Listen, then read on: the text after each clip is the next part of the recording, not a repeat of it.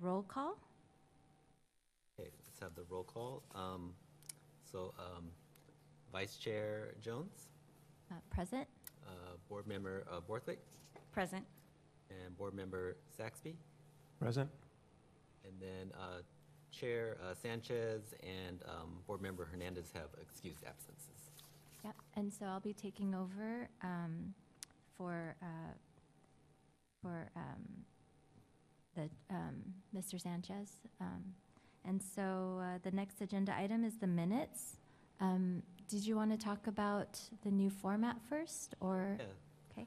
So um, if you take a look at your minutes, you'll notice that there's a, a different format. Um, Staff is moving to a more of a streamlined format with um, action minutes for the board. And um, this has already been implemented um, with our other boards, uh, the Planning Board and the Transportation Commission. Uh, And really, the reason is being that um, we no longer have these uh, recordings of these uh, meetings on tapes in our office. It's- They're now posted digitally online on the website, and they're easily accessible by, um, by the public. Um, And then it also allows us to have a more manageable workload for our staff. We have one staff member who does all the minutes for all three boards, and um, she also has a lot of other things that she does too, so it definitely helps with that too as well. And so uh, the new format, it, it uh, complies with the Sunshine Ordinance and all of the public hearing requirements of the city, so um, that's why we're moving to this format. I have a question. Yeah. So, um, you know, I noticed the format change as well. um, And it, what occurred to me was that there was no, no record keeping of any of the discussion that we had. So um, how does that information, that this board, the discussion of this board, how does it get transmitted to other boards, for instance? Um, Like things that we talked about, um, the other board members for like the planning board, the city council, or whatever, would have to go and watch the HAB meeting in order to know what was said, what was discussed? Because it seems to me you're, you're leaving a big gap of information where somebody really has to seek it out instead of making it readily available to them.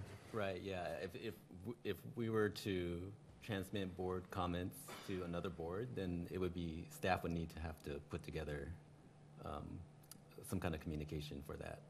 Yeah. um, So it seems like that, that's potentially a problem with this format. Yeah, I, I guess it would be um, more work for staff if. if we I, I wanted agree, do it's a that. lot of work, and Yeah.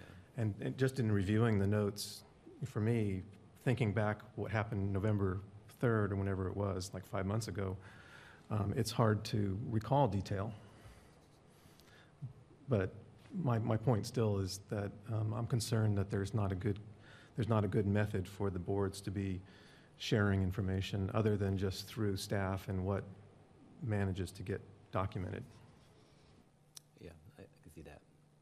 I think just to add on to the conversation, so let's say, like, for instance, um, one of the agenda items is to discuss um, the public workshop to review comments on the um, objective design review standards. And it was the planning um, board that wanted uh, our, our opinions on this. So we're going to have this discussion. So couldn't they foresee, like, couldn't they see the agenda and then know to review this tape and kind of fast forward to the discussion? Um, yeah, Yeah. that definitely um, could be a way for them to do it. I mean, if you if you do um, try to use the uh, video archives on this website, it's it's a lot like YouTube. You can click and jump directly to the section that you want to go to, um, so you don't have to like kind of you know wait and go through the entire meeting. It's it's very uh, intuitive like that. So. So I would say that it is pretty easy to get to the section that you do want to watch if, if, um, if you want to do it that way.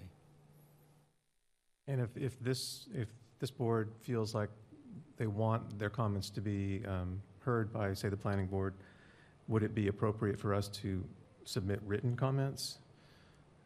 Um, Yes? yeah, And we could do instead of relying on the, the meeting uh, video to transfer information? yeah, we could definitely do that. If you want us, staff to um, compile written comments, or, uh, or if you want to submit separately on them, your yeah. own, yeah, we can do it that way too, as well. Okay. Because I know i- in, in March, you, you sent us an email saying if we wanted to provide comments prior to the, the planning board meeting, that you would pass them along. Mhm. And um, I guess the meeting was canceled uh, or postponed. Um, It was moved, yeah, it's moved to um, this coming Monday. Okay, And so we did include um, comments that we received um, from you um, as part of that exhibit, so it's, it- it's, it's part of that packet. okay. Yeah. And then what, what would be the, the latest possible date to submit additional comments for that Uh, meeting? Um, All the way up to the meeting. yeah. Same, same day? Mhm. Yeah, Okay. we'll, it- we'll just end up having to uh, forward it directly to, the to the board, the planning board. Okay. Yeah. Mhm. Thank you. Um, Any other questions about the new format? I do have one question. For, so when those minutes go, the new format for the minutes go online, is there a link to the video? So if someone is looking at that, they can just click to that exact video? Yeah, on the, um, on the Legistar website um, for the, for the meeting. Okay. Yeah, there's a link. Okay, and perfect. it's it's Thank you. embedded in there. Mhm. And on, just to add, on that same link, you could um, click on the agenda for that meeting as well. So you can kind of skim. You know, it's, it's hard to recall sometimes if you're like looking back and wanting to reference, you know, months ago. So it's just nice to be able to kind of go through the agendas first and kind of like, um, yeah, narrow down what you need and then get to the video. I guess that's one way to do it. I mean, some people prefer reading the minutes, and I understand that as well. So I'm just putting that out there, but Yeah, that's, how- that's how I do it too. When I re-listen to board meetings, I grab the agenda and then I go, okay, this is item 7B, and then I jump to, to that section there. Yeah. any other questions? Nope. Okay, so um, would anyone like t- um, to have, um, to have a motion to approve this new format of the minutes?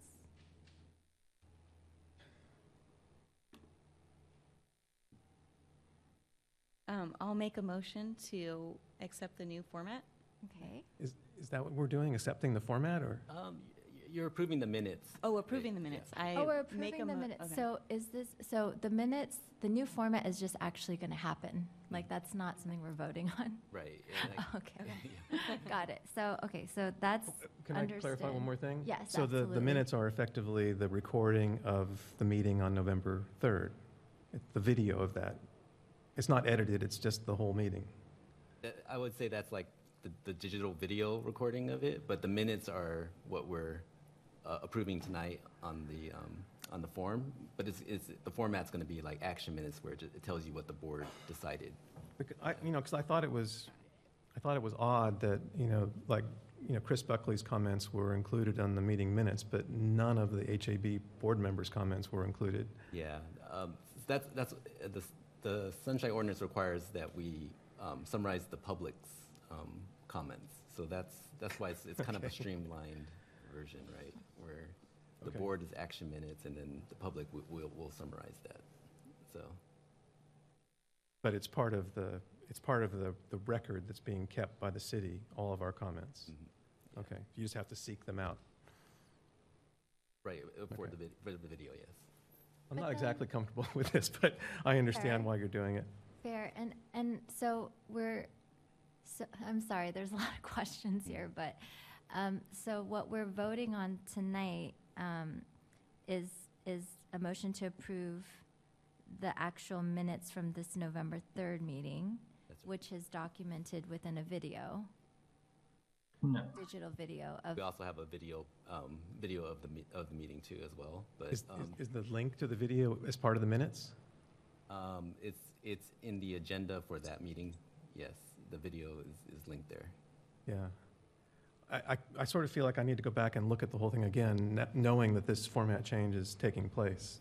Um, could Done. we, could we, um, j- uh, maybe skip the, the vote for, um, whether we approve, uh, the minutes of November 3rd until the next meeting, or, Um, Well, uh, one second, I, I think our, um, our planning director is online and he wants to, um, say a few words. in. Maybe? Sure.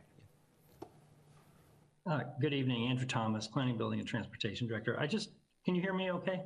Yes. yes, hi. Okay, great. I just wanted to, c- I just wanted to try to clarify um, what's going on with the minutes. Um, The city is required under the Sun- Sunshine Ordinance and the Brown Act to maintain written minutes of each minute, of each meeting. Um, The Sunshine Ordinance and the Brown Act also establish the minimum requirements for action minutes. The minutes serve under state law as a record of actions. So what you have in your packet tonight is a um, action minutes, which record the actions of the plan, of the Historic Advisory Board um, from the prior meeting. The sunshine ordinance, the city's sunshine ordinance say that those action minutes should also include a description of each public, the name of each public speaker and what they said in brief. So that's what we are providing in our written minutes, which are a permanent record of the meetings that you've held. That's what the minutes serve. The tape, which is also preserved, and the video is supplements those those action minutes. So if somebody wanted to go back and and try to you know get a better understanding of, well, I see that the historic advisory board voted three two with these, you know, one, you know, this with two people voting no and three voting yes, and I can see from the action minutes who they were. I'm wondering what their logic was. Why did they vote no? They can go to the tape. They can listen to it.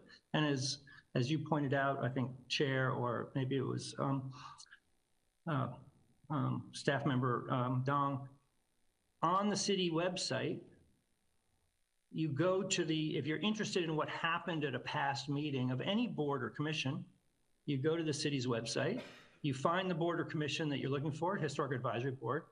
You find the date that you're interested in, the last meeting, last November, you click on that, you get, there's the agenda, so you can see what was on the agenda.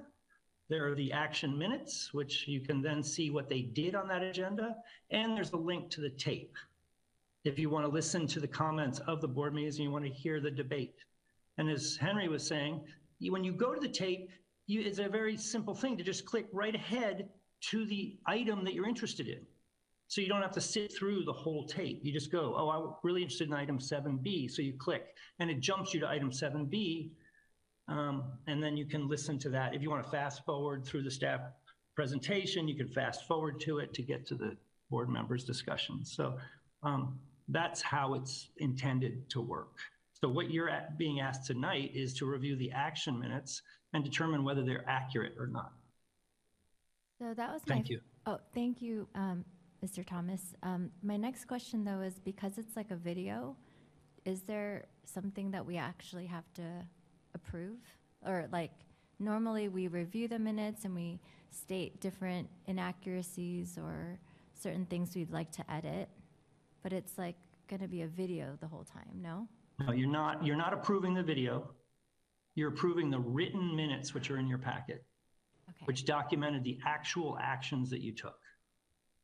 Okay, So if those are not accurate, if, if we produce a written minutes in your packet that say, oh, the, the board voted three to two on this with these two people voting no, and you look at that the next meeting and say, wait a second, no, that's not right.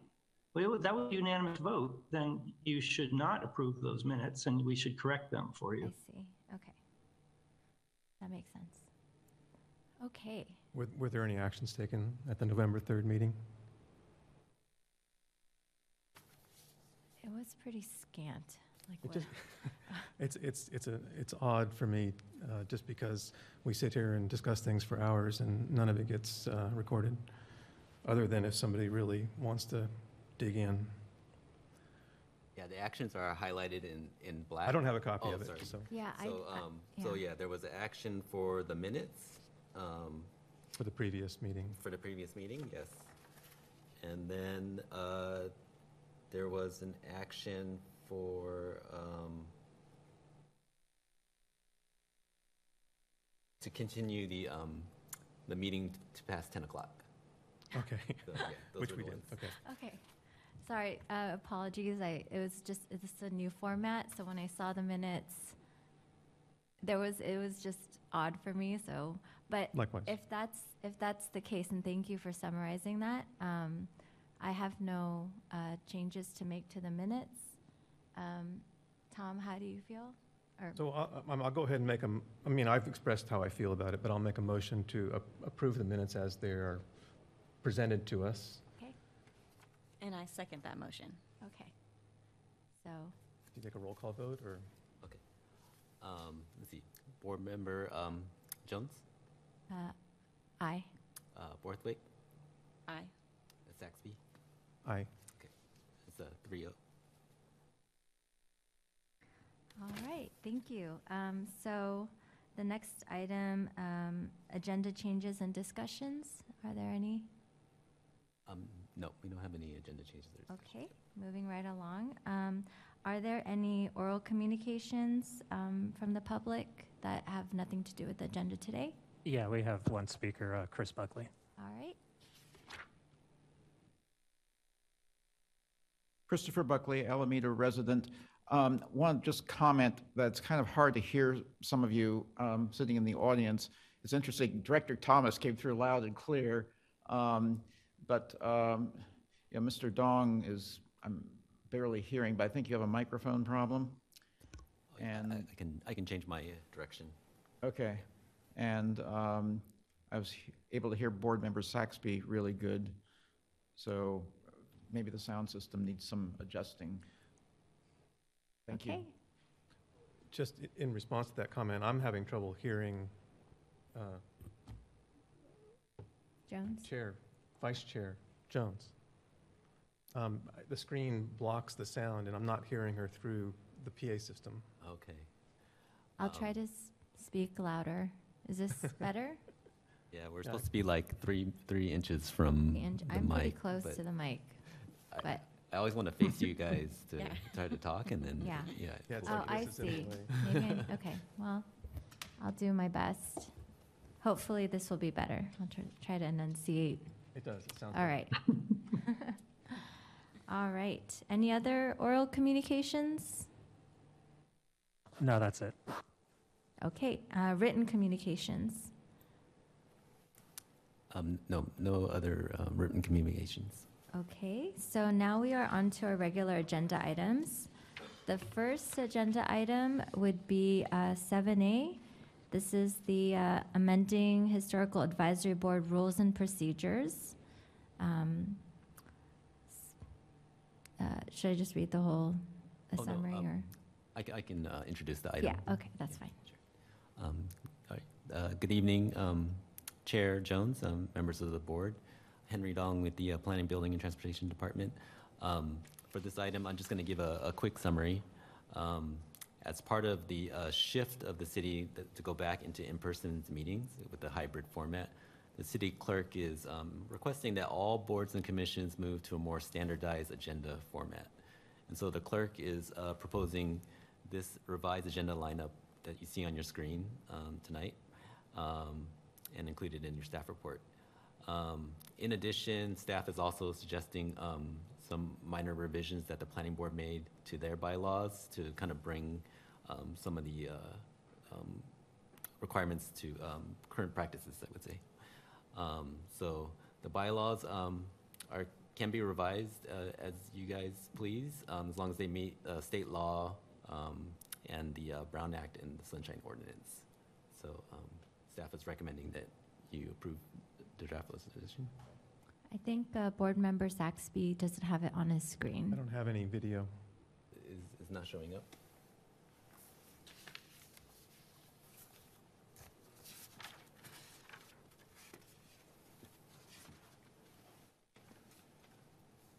I had video when uh, Director Thomas was speaking to us, but I don't have it now. Um, Okay. City clerk staff is working on it right now. Okay. Um, Oh, we have it on the A little hard to read. Uh, Switch places out, sit out there.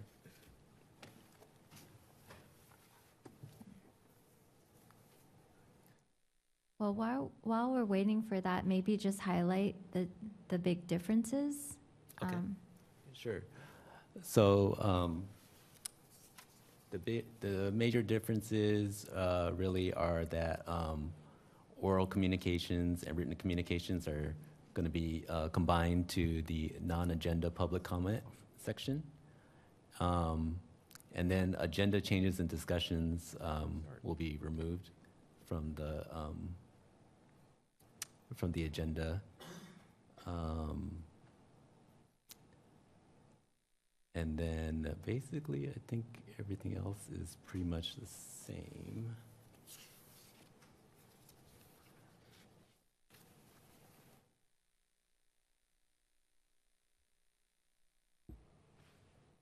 See. Yeah, we have staff communications still the same. And then regular agenda. So yeah, it's a little bit simple, more simplified, but it's going to be more consistent with the other boards, and this is what the, the clerk is asking for too. I can open it up to questions from the board. Any questions or comments? Yeah, Board Member Saxby? Well, in addition to the format change, they were, looking through the ordinance, there were some other text changes. And um, are, are we going to discuss those, or are they, um, are they up for discussion? Yeah, yeah, definitely. Um, They were changes to kind of bring um, the board bylaws into, uh, up to date to current practices. Okay. So, Yeah. Well, one of the comments I wanted, to- I, I personally don't have a, an issue with the new agenda request. Um, But one of the things I, th- I saw that I thought would help improve our board was under item B, membership. And it talks about, you know, the a registered architect and a licensed contractor as being qualifications for the board, and then uh, two at-large members. And then it has a, a third category where it says registered architect or a builder or a landscape architect, and I don't remember all the details of it.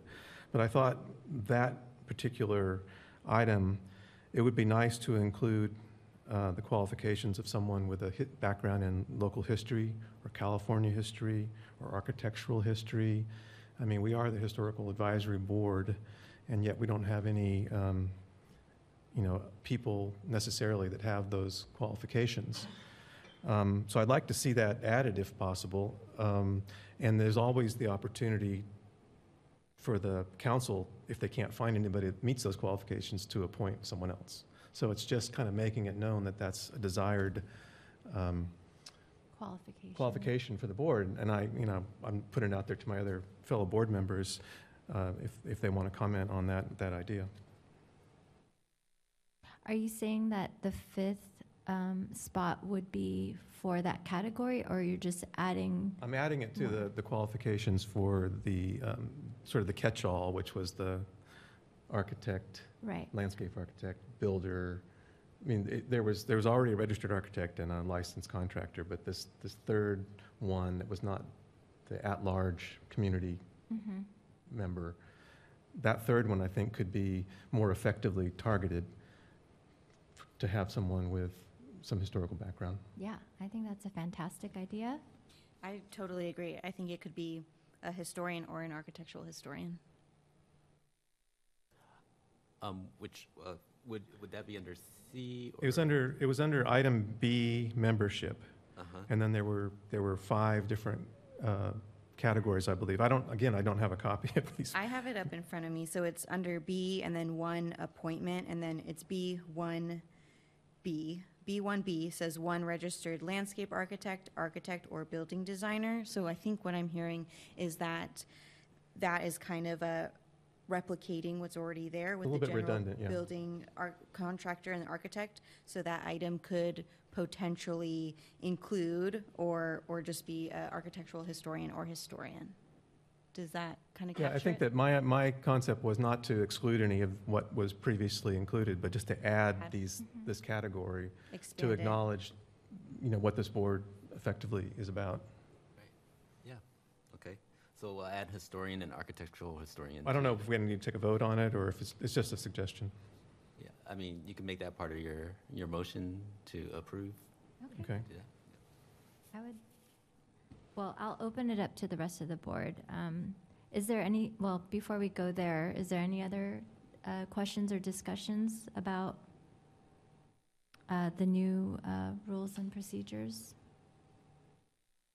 I mean, the only other comment I would have is, I, I know there's reasons for posting the agenda item uh, seven days before the meeting, but for instance, with the agenda item I think that's written in the, in the ordinance. Right. Um, Yeah, But with part of like the, the annual reports, you know, there's 160-some pages of report, and it's difficult to get through something like that in seven days if you're a working person and can't devote a lot of time to it. So um, I don't know if it's just a formality of, of, if there's something like that coming up, to issue it uh, two weeks ahead or three weeks ahead, that would be helpful. I don't think we need to change the ordinance. I'm just saying it would be helpful for me to be able to digest these issues a little bit more if I had more time. Um, Sorry, uh, uh, our uh, director, um, Andrew Thomas, um, wants to address the board. Is it okay? Okay. Um, Thank you, Board. I, I absolutely, on that last point, uh, Commissioner Saxby, I think as staff, we should be thinking that way. Um, Large documents, uh, especially if they're ready, there's no reason for us not to transmit them ahead of the rest of the um, packet, um, particularly in like the general plan annual report. I mean, it was, it was ready. We could have done that. I think it's, it's just incumbent upon staff to be thinking along those lines when we have a big document like that, to give you as much time as possible, even if the rest of the packet's not ready. Um, Just real quickly, uh, the composition of the Historic Advisory Board uh, that you read off, I thought your idea about the historian is a, was a, is an excellent idea. But the actual composition is established in the municipal code. Um, So to do it officially, as you had suggested, would require amending the municipal code, which is you know, not a big deal. Um, I think we could, we could do that. It's, it wouldn't be a ton of work. It takes, you have to make a recommendation to the city council, then we have to have two readings at the city council. The other thing in the short term, and this could be in the bylaws, is that the mayor makes appointments, which the council has to ratify. And, you know, the at-large person, the, that fifth category in the municipal code, you read it. It's like somebody interested in, let's say, community design or something. Um, I think, you know, just sort of making it clear to the mayor in your bylaws or in other places, like, hey, we're also interested in people who have expertise in history. I mean, just as a short gap measure, it- until such time that the municipal code is amended, if that's something you wish to recommend. Oh, and then lastly, just um, in terms of process on the minutes, this happens with the planning board a lot, where the planning board is having a discussion and it's a discussion and that needs to be transmitted forward to the city council. Um, and that's, uh, maybe it doesn't, I, I don't attend the historic advisory board meetings um, very often, but that, that is something that I think when you're having that kind of conversation and it's, you know that this discussion is going to move forward to the city council and you're acting in an advisory way, it's, I think it's, it's, it's absolutely appropriate for the, the board to be clear with staff. When you write your staff report, telling the city council what we talked about, you know, we want to make sure the following points are emphasized in your staff report. This is what we think are the salient issues that we want to make sure the city council understands about how we discussed this and what we thought were important. Um, and we, this, this happens a lot at the planning board. So um, you should not you should not, um, you know, refrain from making that clear when you're in that situation and you know your, your discussion is going to be moved forward to the city council. And staff can make sure it's articulated correctly in the staff report. Thank you. Thank you. Thank you. Um, All right, so are we ready to, um, wait, so do we need to make a motion on this one? We actually, we have a public Actually, speaker. we need a public comment. Oh, right, okay. So are there any public comments about, Yeah, we have uh, one uh, speaker, Christopher Buckley. Christopher Buckley, Alameda resident. Um, I agree with um, uh, Mr. Saxby's comments. Uh, Would also note that uh, there is a kind of a footnote on the board composition that all board members must have a demonstrated interest in Alameda history and uh, other related subjects, which may to some degree, you know, cover that as well. Um, The main comment on is the order of the agenda. I recommend that the opportunity for oral communications, or if you prefer, non-agenda public comments, remain twice. And the reason for that recommendation is that sometimes during board discussion, uh, you know, inaccuracies may come in, factual inaccuracies, and that, and if the members of the public, you know, have information that would address those, or sometimes questions come up, board members have questions. Sometimes members of the public are able to answer those questions. So the second opportunity for oral, pardon me, uh, non-agenda public comment um, can be used to communicate that. I expressed a similar idea to the planning board when they were considering, you know, their rules changes, and I believe they accepted that, and I believe the planning board uh, format is keeping, you know, two opportunities for public comment, or, I need to correct myself, non-agenda public comment, and the city council is retaining that format. So neither the planning board nor the HAB would be outliers if they retain those two opportunities for non-agenda public comment. Thank you.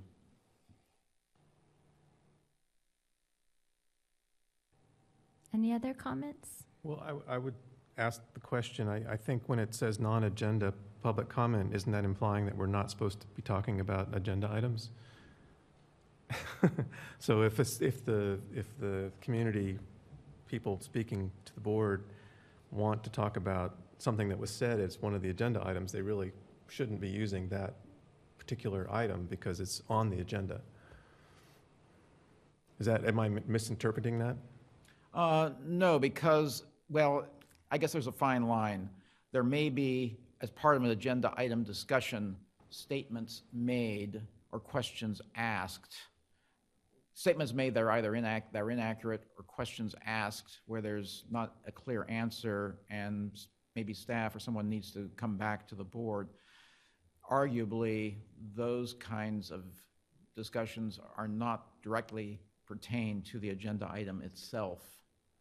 So, you know, I'm not, I'll have to admit, I've, I've made those, sometimes answered those questions in the past, in the second opportunity, and nobody has cut me off, let's put it that way.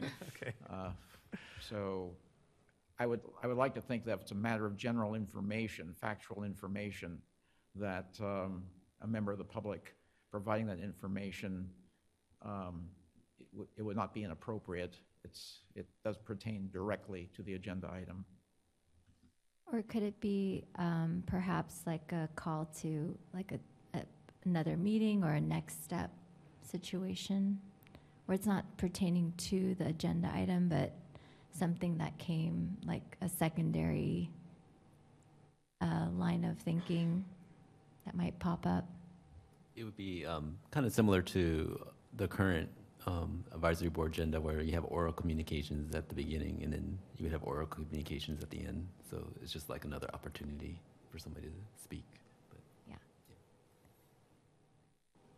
Any other comments or thoughts? Um, Well, I, I, I agree with Mr. Buckley's point. I think it, it sometimes is good to have uh, the public able to come back and clarify things, points that were made um, in the discussions and, um, and not have it just be closed, you know, so that just, it ends as soon as the, the board closes the meeting, closes the discussion. Uh, I'm in agreement. Um, I also feel that sometimes we have multiple agenda items that are quite uh, robust with information, and there are some people that stay from the beginning and some people that come in the middle and stay towards the end of the meeting. So uh, I don't think it would be. Uh, I, I think it would be a good idea to have uh, two uh, opportunities for the public to speak. Um, okay, so uh, we've heard some good uh, comments and uh, ideas. Uh, would anyone like to make a motion to approve uh, these new uh, rules and procedures? I'll, I'll make Should a I- stab okay. at it. Okay, Um, I'd like to make a motion to approve the new uh, rules and procedures for the Historical Advisory Board um, with the request of adding a second um, public comment, non-agenda comment, uh, agenda item after the, the main agenda items have, are closed. And um, also, and encourage uh, staff to look at the possibility of adding um, the qualifications of a historian or an architectural historian to um, the member criteria for the HAB. Is that Yeah. said well enough? I second that motion. Okay, All in favor? I think we have to do Oh. the vote- the roll call vote. Oh, so, uh, roll, okay, got it. So, Okay. Um, So Chair Jones, uh, aye. um, Board Member Borthwick, Aye. and Saxby. Aye. Aye. Motion passes. Okay. All right, um, now we are on to our next agenda item, seven B.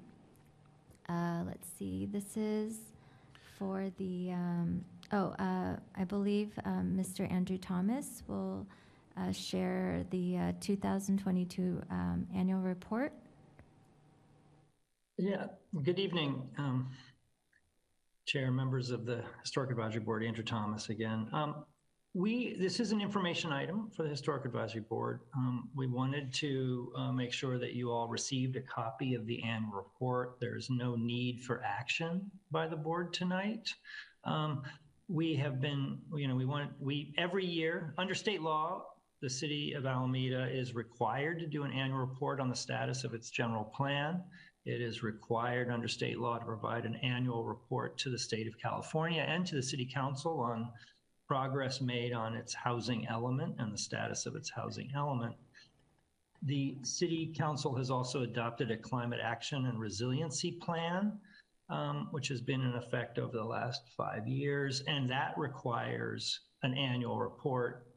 And then our 20, I think it's 2017 Transportation Choices Plan, our Vision Zero plan, and all of our transportation plans also require sort of annual reports. And the idea of all these annual reports is to assess what was achieved in the prior years and and and and and and consider what the priorities should be for the upcoming years in terms of implementing those plans and policies. We try to do these annual reports every year in the spring because in July, June and July is when the city council makes decisions about their about the city budget and the allocation of, of public resources. So um, it's not intended to necessarily influence budget decisions, but rather inform them. Um, I, uh, as it was noted, it's a, and this is the first year where we decided it was time, rather, in past years, we've always done independent reports. They just independently, never put, put them all together. Um, so we thought going forward, it would be a good idea to consolidate the plans um, and the annual reports, put them all into a single document so that the city council, all the advisory boards, as well as the, the public is able to sort of see them all together, think about what the priorities were for the past year uh, on these three big issues, housing, climate change, and transportation, and, and what this, at least the staff's perspective is on what the priorities should be going forward. Um, with that, I, I'll just make myself available to answer any questions you might have. Um, and as I said, there's no need for action here. This is also an opportunity for the Historic Advisory Board to weigh in on priorities and ideas for the upcoming year um, in terms of what the city should be focusing on. Thank you. Thank you. Um, I'll open it up to questions. No question. I, I, I have a question uh, regarding the, the climate change issues. Mm, Very important. Um, So the city seems to be focusing on transportation primarily, I think, reducing, uh, to reduce greenhouse gases. And then they're, you know, looking at, you know, more, more electrified homes and buildings and, you know, reducing the use of fuels and that kind of thing. mhm. But what I didn't see was any, any requirement or any thinking about embodied carbon in our construction process. And we're doing a lot of building now in Alameda. And I'm wondering if any thought has been given to uh, carbon accounting for these new projects. Because, you know, the construction industry is responsible for some 40% of greenhouse gases. And we could be doing something uh, in our new buildings to, to make sure that we're mitigating as much carbon in the process of building these new buildings as possible. And I didn't see any uh, discussion of that, and so I'm just curious if there's, if there are discussions of that, or if we're looking at, at that as a, as another way to help uh, reduce our carbon use. Um, Very interesting question. Um, I think, I think the short answer is no. We have not been having very much discussion about that. Um, And uh, I'd be interested in hearing a little bit more about specifically what does that entail? I, I- it- is this, a- it would be, uh, I mean, it's just, it, short answer is no. You're right. That hasn't been a focus. I think it's a very interesting concept, though, because as you said, there is a lot of building going on and a lot of building planned if we are going to actually, you know, meet our regional housing needs. So, um, what can we do? What I heard you say is, what, what can we be doing in new construction Well, to? I think. I mean, I should Yes. let you speak. You, you, you know more about this than I do. Well, it's, it's a, it's a hot topic. And uh, it's not only new construction, I think there also could be, um, I think as far as new construction goes, it's, it's an accounting for the carbon that's being used in the creation of our new buildings. And there's all sorts of, of programs now that architects are using as tools to make decisions about what materials are being used and assigning carbon loads to those materials and making decisions about building assemblies um, and construction methods that reduce the carbon. So trying to reduce the embodied carbon in these buildings as much as possible uh, so that we're starting off with a lower level of carbon and then obviously there's operational carbon, which is all the, the, the carbon used to provide electricity and, and whatnot to these buildings. Um, So there's a- like an- a car- a carbon accounting process that could be done as part of the planning phase of buildings and making choices about materials, essentially. Uh, Concrete's very carbon intensive, steel is very carbon intensive. Um, Those are two, you know, really bad polluters. And um, so and there are ways, there are ways of reducing the carbon content of those materials. And so it's something that designers can be looking at and can be uh, thinking about in the, in design development phase of the project. Um, There's also adaptive reuse of existing buildings, which essentially takes the, um, the embodied carbon load away. You've, you've, Right. the building's there, so you're not, you're not, I'm, I'm sorry if I'm using terms that not familiar to everybody, but embodied carbon is the, is the structure itself and what goes into building it. And the operational carbon is the, the carbon that's used to uh, operate the building. So that, that keeps growing over time, but the embodied carbon is a fixed amount that gets produced when the building is constructed. And so adaptive reuse solves a lot of that problem by sort of eliminating the embodied carbon and just, you're just dealing with operational carbon at that point. So I think those are two good things to, to look at, and um, it's, it's just food for thought. I think that um, there's, there's new materials that are being produced that sequester carbon, um, and designers Mhm. can be using those. Um, You know, there, there's even, you know, it's like concrete blocks that, you know, have carbon sequestered into the material itself. And there, there's all sorts of new technologies out there, and I think that uh, the design teams can be very clever about working with those if, if they're given that task. So I, those are my two cents.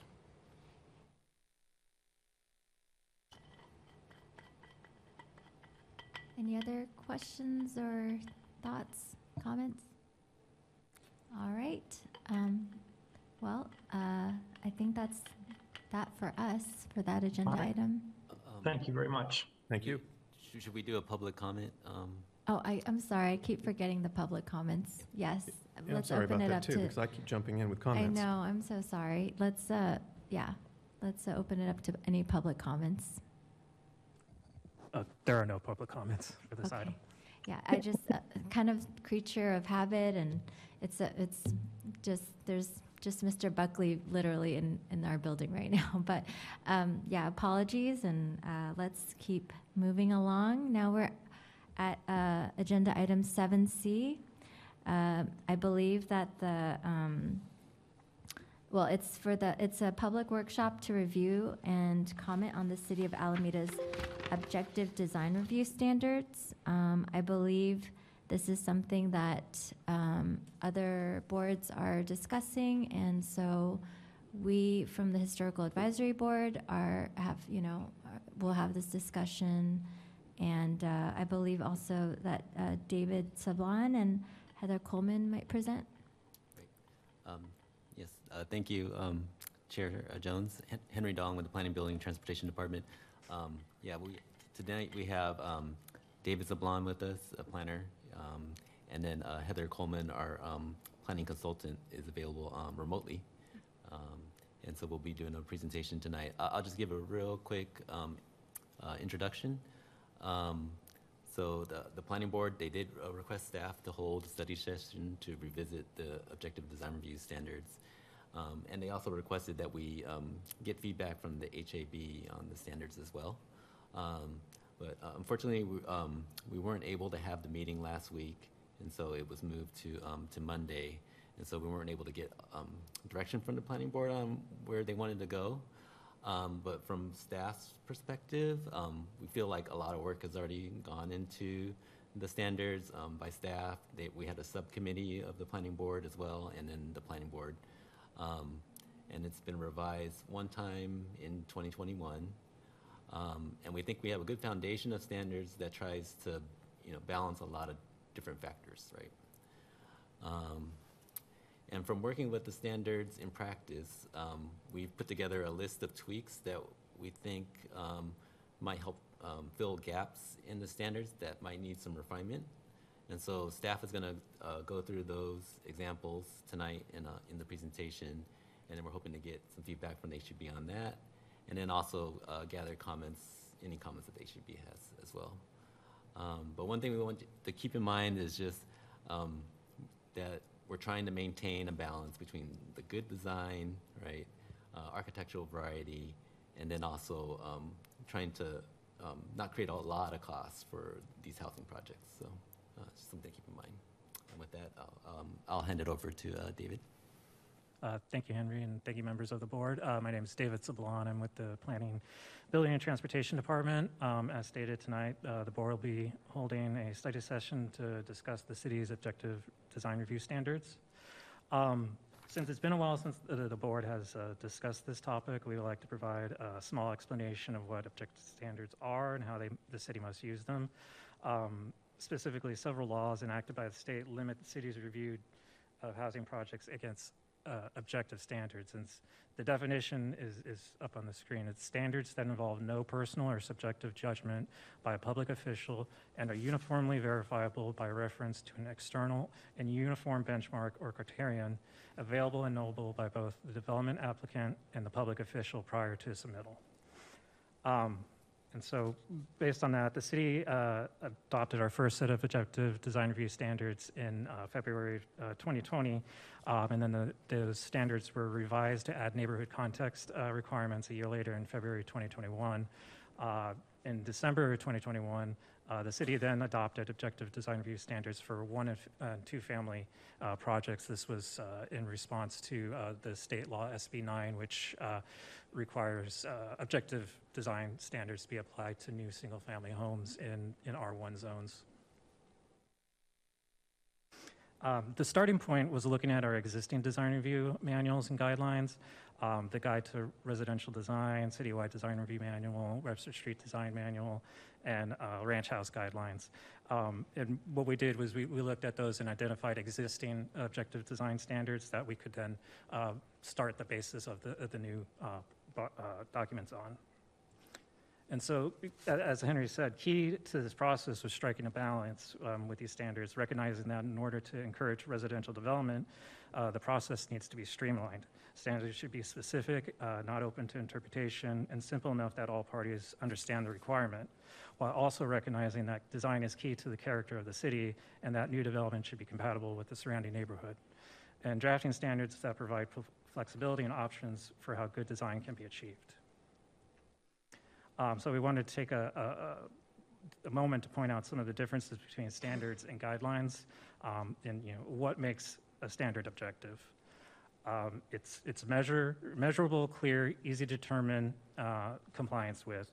Um, You know, it's, it's a question, is, is uh, uh, an element required to be present, such as window trim or building's main entrance, uh, and then uh, other factors like where are these things required to be, such as, you know, the building's main entrance shall be located on the street frontage. Um, Are there required dimensions? Uh, And so basically, these come down to a question of yes or no. Uh, Are these things, you know, are these requirements present in the application? Um, And to that point, uh, can architectural style be an objective style, uh, objective standard? Uh, The answer is yes, if those elements are clearly defined. Um, For instance, the city's guide to residential design provides uh, clear examples of what elements are present in different architectural styles. This is a a sheet taken directly from the uh, Guide to Residential Design, and we have this for, for different types of architectural styles. And so, um, you know, to say it's a craftsman cottage, it would need to have these, these elements into it, in it. Um, So that brings us to tonight's uh, study session. Since the adoption of the objective standards, uh, the city has approved uh, actually three multifamily projects already. Um, All three projects were not in the traditional design area, and so they, uh, we did not apply the neighborhood context. These, these were two projects over uh, Alameda Point and one along the northern waterfront. Um, After the last project's approval, the planning board wanted to revisit the standards to see where refinements can be made, um, asking for both feedback from the Historical Advisory Board and stakeholders in the community as well. Um, In preparation, as Henry said, in preparation um, for these study sessions, staff has identified uh, several topics worth discussing, and uh, Henry will actually kind of talk through some of these. Thank you, David. Um, So the, the first um, uh, item that we have here is um, in regards to uh, Standard 2B, which talks about avoiding um, blank walls by incorporating one of several features, including windows, doors, artwe- artwork, or a trellis with, um, with like a, a live landscaping element to it. Um, But what we found from um, uh, the North Housing Project was that um, these uh, trellises are actually really hard to um, maintain and keep alive. And so the developer was explaining that, you know, most would probably forego doing something like this just because it ends up being um, unsightly and, and not a very good um, uh, element feature to the, to the building. And so we're wondering if like, um, should this be considered an option still, or should we add other options to, um, to, instead of, instead of the trellis with, with the um, landscaping? That's just one item. Um, Next item here is, um, so the standards, they allow for um, uh, exterior entrances to upper floor units, right? Um, And exterior breezeways, as long as it's not on the street-facing elevation, right? Can you speak up a little bit? Oh, um, so the uh, standards allow for exterior entrances um, to upper floor units and exterior breezeways, as long as they're not on the street-facing elevation, right? But the question here is, what about the stairways that, that access to these areas, right? Um, um, I guess uh, uh, some examples that we've seen in affordable housing projects is that they have the stairs sandwiched between the building, right? But they're still visible, um, but I guess partially enclosed, you, you could say, right, and covered. So um, is this something that, you know, we would be okay with, or do you think that these stairways should have a door or some kind of screening, right? Because it's going to be visible from the street. Um, I guess there's a lot of maybe cost implications and meeting certain codes, uh, reasons why they would want to do this, but, um, but yeah, that's, that's one of the standards that we were going to ask you about too. Um, let's see. This next one is um, a site plan of the uh, North Housing Project. Um, and the uh, question that came up here is that the senior housing um, portion of the um, site, which is on the lower um, lower um, right-hand side. The Housing Authority wanted the main primary entrance uh, located on the parking lot side because of the, um, the senior clientele that they have, right?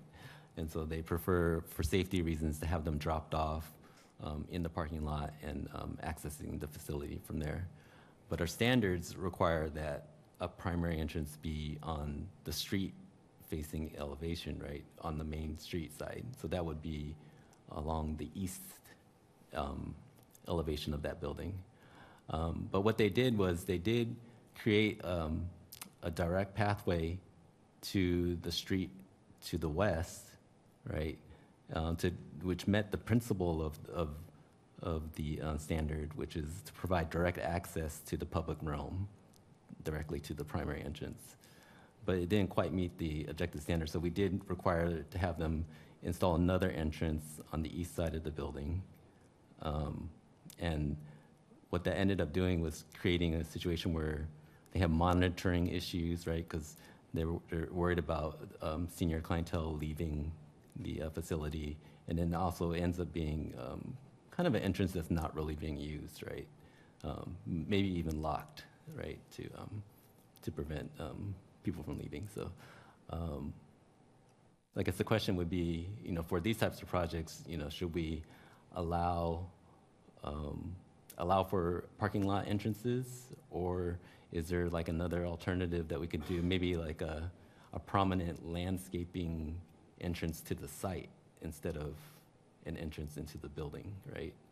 Um, Could that be an option as well? Okay, um, and so another, uh, issue that came up was, uh, the, the issue of the equivalent facade treatment. Um, the standard says that same theme on all street-facing facades in the first ten feet of sides. Um, sh- and the theme includes primary materials and colors. Uh, the problem is, is the appearance of facades flanking drive aisles and alleys. Uh, here's an elevation of, uh, that faces internally to, um, for recently approved development, where the theme of the primary materials and colors from the street side facing uh, facade have been carried over. So it, it, you know, in the yes or no question, yes, it meets, it meets the theme. Um, So, uh, so it it meets, it- but it results in way less interest than the street-facing facades. Um, Staff recommendation, um, or for point of discussion, is that theme should be expanded to include other elements other than just uh, primary materials and colors. Um, For uh, uh, equipment screening, ground floor equipment shall be screened with landscaping or screening materials. Um, And so the problem is that new development will be built with uh, electric equipment uh, and mechanical electric uh, utilities, such as uh, electric heat pump, um, which you see in the- the bottom picture, uh, which are difficult to fully screen um, since they're uh, located on the the side of the building. Additionally, new developments will have electrical vehicle chargers. Staff recommends requiring that these types of equipment related to the electrification of buildings not be located on street-facing elevations um, if unable to be uh, fully screened. Um, Another, another issue, this is actually from the, the uh, one and and two-family uh, objective design review standards, is that uh, second-story additions to bungalows must be set back from the first floor. Um, And so this setback only applies to to bungalows, and, and more general massing standards uh, should probably uh, be considered so that we don't end up with, uh, uh, you know, out out of, out of proportion additions. Um, And then the, the last issue um, is, is uh, the golden mean standard. Um, It's a standard where the height of the, uh, when raising a new, uh, a building, the height of the first floor uh, shall be no more than um, 0.6, of, uh, 60% of the height of the upper floor. Um, And in these situations, if, you know, since a lot of buildings uh, are, um, you know, nine to 10 feet, uh, in order to raise the house, uh, they won't meet the golden mean. And so uh, oftentimes we tell them to, to dig down, to, to excavate, to get that ceiling height. Um, However, with uh, uh, sea level rise here in the map, um, at 36 inches of sea level rise here, the, the red parts of, of the city would then become to, um, you know, experience uh, ground, groundwater uh, intrusion. Um, And so staff recommends uh, uh, you know, uh, looking at this issue uh, further. Um, We've also heard the call for including more illustrations, um, and so we're, um, you know, these are some examples from um, the city of San Jose standards and, and San Leandro. Um, And so we, you know, staff will, will work with, uh, with uh, somebody to produce some graphics, and so we would like some feedback on if there's any specific topics that the boards uh, would like to see. Um, So the current task, uh, again, is to review uh, and comment on the adopted standards and provide uh, feedback uh, for, to staff to provide to the planning board. And so at the end of uh, this item, I believe, staff will, will kind of read back what we've heard from the uh, Historical Advisory Board so that um, when we make this presentation on Monday, we can be on the same page as far as what's being presented to the, to the planning board. Um, With that, um, you know, myself, Henry, and, and uh, Heather Coleman are, are available for questions, and um, we do have one public speaker. Okay, thank you, uh, Mr. Sablon. Uh, I'll open it up to the board for questions. Any questions for Mr. Sablon or Ms. Coleman? Or Henry, or Mr. Dong? I do, but does somebody else want to speak first? There's a lot of items, so, Well, then we're not commenting. We're going to, uh, that's true. we're going to do it right but- this time, right? Right, yes. But any, any particular questions? Yeah, I have a, my, my question, one of my questions is um, understanding a little bit more about how the process works with the objective design standards. So someone doing a project like this fills out the form, the checklist, and checks okay with all the boxes and submits it to the city. Does, there's a staff member that, from the city that looks at this response and looks at the plans and says, yes, these are correct? I mean, is there some kind of review process that, um, That Yeah, uh, checks and validates the things are checked off properly and understood properly? Yeah, so when, when the project comes in, the, the, the planner is going to review this uh, project. We have, uh, uh, for completeness, we have a a checklist of all the information that was required for each application. And so now with, with these types of projects, um, included in that completeness check, we go through, you know, each item that the, the, the project is, is eligible for and, or is required to uh, adhere to, um, a- and verify it. And then make, when we take it to the planning board, they're making the, the decision on whether or not it meets those standards. And so that's in the staff report, how, you know, specifically how the project meets those standards. And I think um, what came up at the last planning board is, is more of a, um, you know, a process in the staff report, a more, um, I guess, complete way of providing that information to the planning board so that they don't have to ask specific questions. Like, I see that, you know, you say this building has 35% uh, uh, glazing on its uh, elevation. Can you tell me, you know, what those numbers are? Mhm. And so um, it's, that's more so of a, of a, a- a staff uh, require, uh, task to do, to have ready for the staff report. Okay. And so um, are there public notices as part of this review process? Yes, it's, it's, a, it's still a design review, you know, it's still, it still requires design review, and that still requires a, a public notice. Um, And so uh, even if it's staff level review, uh, it would, there would be a 10-day public notice uh, before a decision, and then um, obviously for, for when a, a project goes to the planning board, uh, there's our, our standard public notice procedures, and, you know, ad in the paper, mailers, and on site. Okay. And, and so I'm, I'm assuming that there's also an appeal option Yes, there is. if appeal. someone feels like this is somehow not appropriate, they can appeal it to the council or to the planning board. which- Yeah, yeah, yeah, to whoever, you know, if it's staff's decision, they can appeal- appeal to the planning board. Um, But there, what the planning, you know, if it's appealed to the planning board or appealed to the city council, what those, eh, you know, bodies will be looking at is, you know, doesn't meet the standards.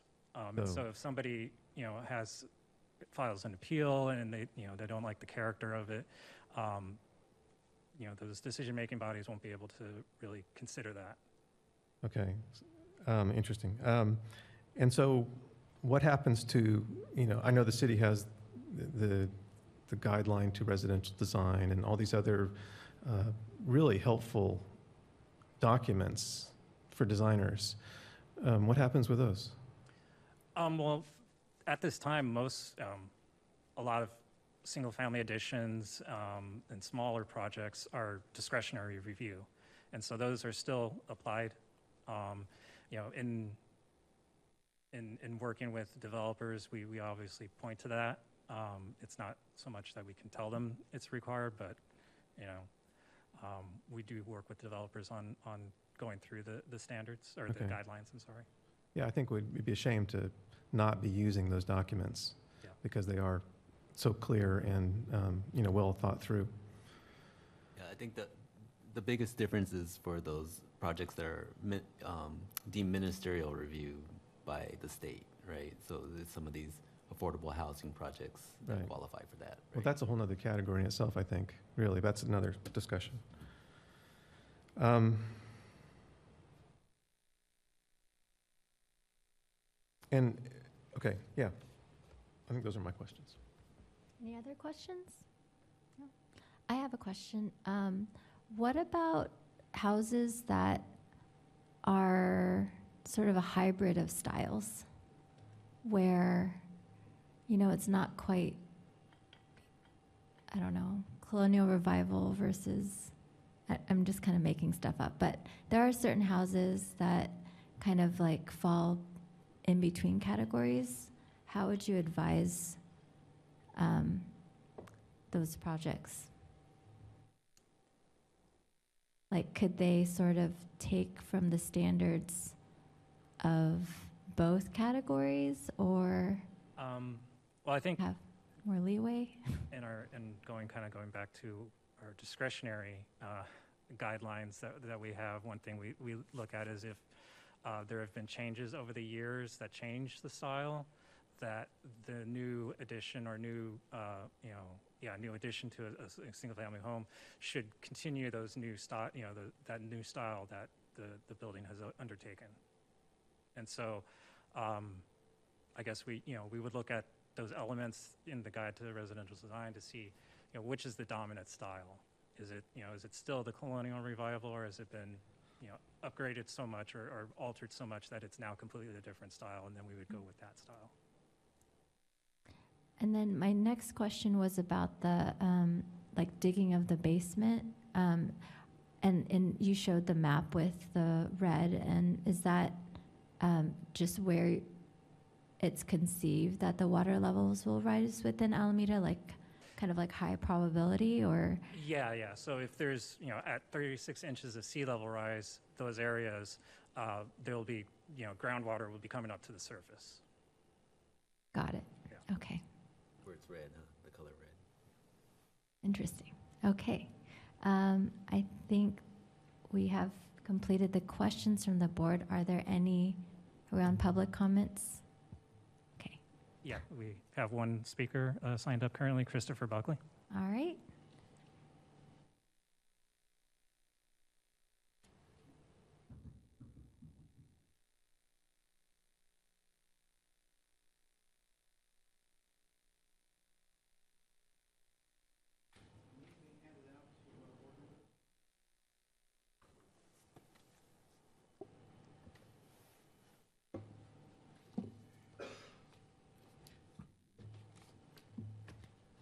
Christopher Buckley with the Alameda Architectural Preservation Society. Is the time clock good? Okay, and I have five minutes. Wonderful. Um, I sent you a letter with some voluminous attachments, uh, which is similar to material I sent you uh, earlier. It came out last night. Uh, Hopefully, you had time to look at that, but the earlier submittal might have also been helpful. Um, I'll try to go over some of the points in the letter and also in the attachments. Um, First, though, my, you know, question I've got, and this is for staff, and maybe board members would want to ask this, is the process in this review going forward. So it's going to the planning board on Monday. It'll be a workshop. Um, Then what happens? Presumably, there'll be input from this board and the planning board. Uh, Would staff then come by with proposed text changes and maybe some illustrations? Um, might there be further discussion? It, a lot will depend upon the input received tonight and Monday. Maybe there's some issues that need to be fleshed out or questions asked. But um, I would recommend that the board, you know, pose that question to staff. I'm posing it too, so staff may want to respond in any case. Um, An idea that had been discussed was a joint meeting between the planning board and this board at some point. Um, That might be considered, that might also address the concerns that Tom Saxby had expressed earlier in, at this meeting. Um, You know, going through our letter, um, section A on the first page, a general comment we had was one to point out that given the, you know, concerns that I've expressed about the standards being, they need to be simple, they need to be easy to understand, not too complicated, there's concerns that they shouldn't be too prescriptive or too limiting.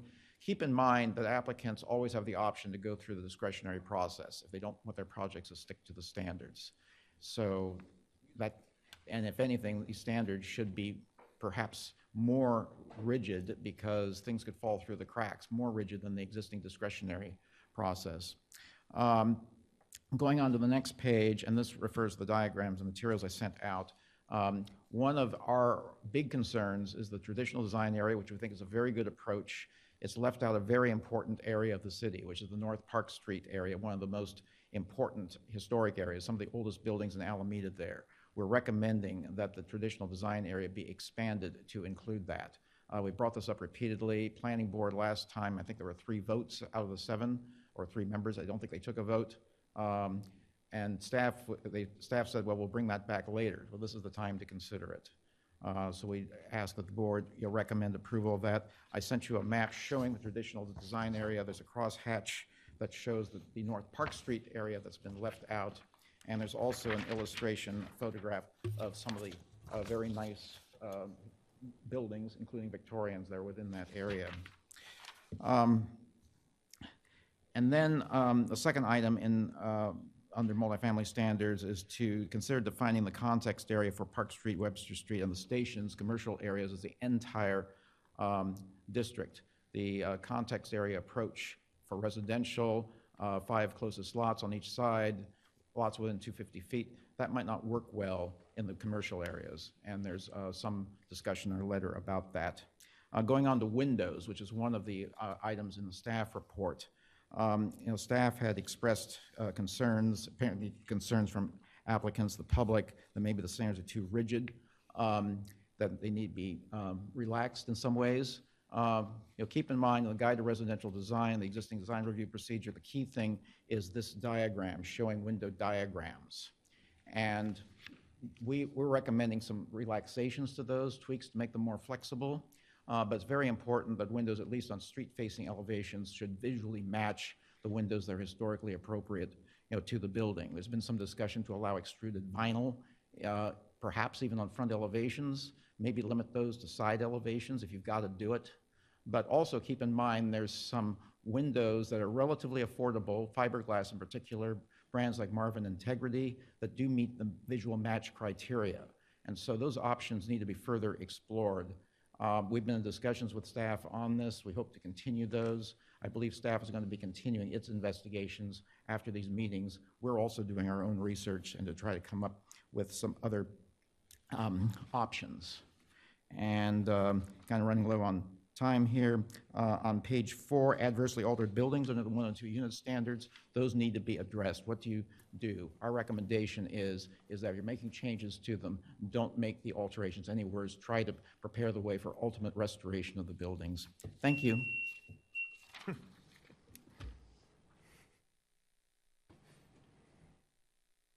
Any other uh, public comments or? Uh, No, not Okay. online. All right, so this is the time that the board members may comment, I believe? Yes. Is there?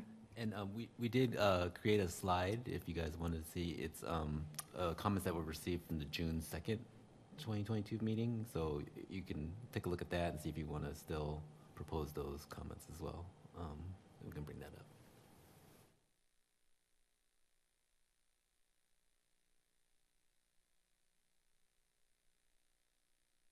Okay, I guess we'll take a little time to review these comments from June 2nd.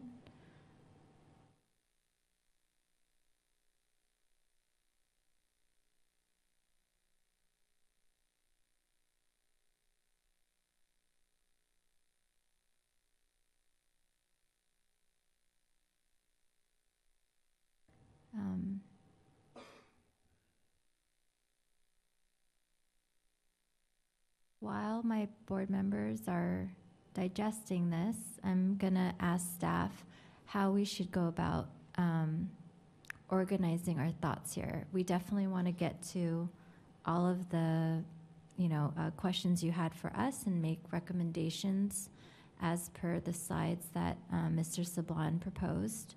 Um, and also, um, Mr. Buckley made um, very good uh, comments and questions, and um, we'd love to comment on those as well.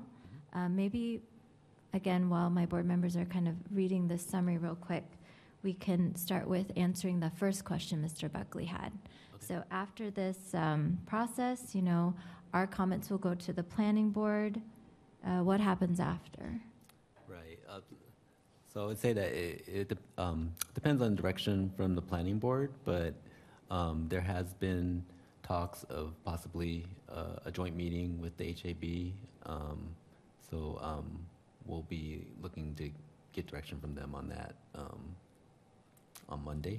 Okay. Um, But yeah, um, uh, today is a study session, and then Monday is going to be a study session, and then we'll get direction after that on what's the next steps. Okay. And then y- we would bring, bring back some of, you know, staff suggested edits based on those comments to, to both boards. Um, And, and, you know, we're logistically looking at how to have a uh, joint meeting uh, since there's uh, limited space now with, with the dividers and everything. And so that's really the, the issue there. And so we'll, we're working with the city clerk's office on that. Fair. Okay. Maybe we Well- can pull ta- uh, chairs in around out here and do a a round circle.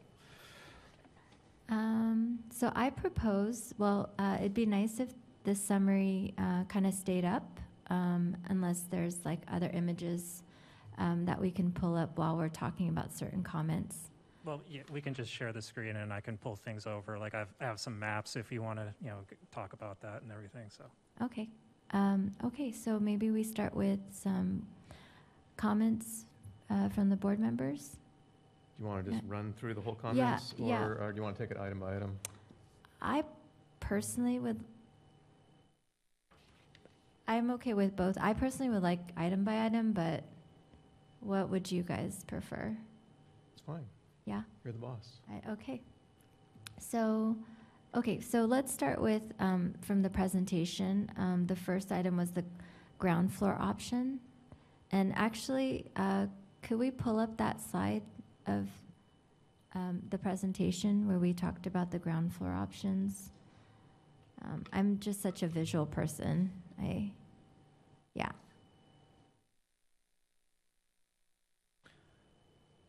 Thoughts? Want Yes. Speak on this? Um, I agree that that, the trellis and the, the dying vines is not a good look.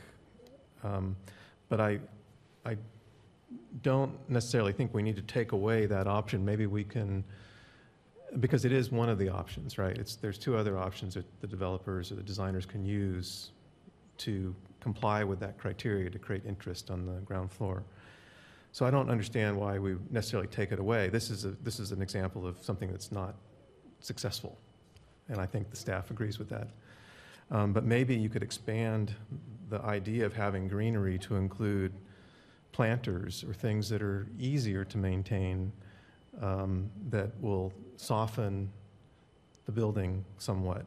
In this case, you know, it's a very hard-looking facade, but if there was some greenery in front of it that was healthy, um, it might help mitigate some of that issue. So maybe instead of saying it has to be a trellis or has to be growing up onto the building, what about expanding it to include planters or other landscaping features that could uh, possibly be more successful? That's my thought. I think that sounds good too, having landscape features as an option.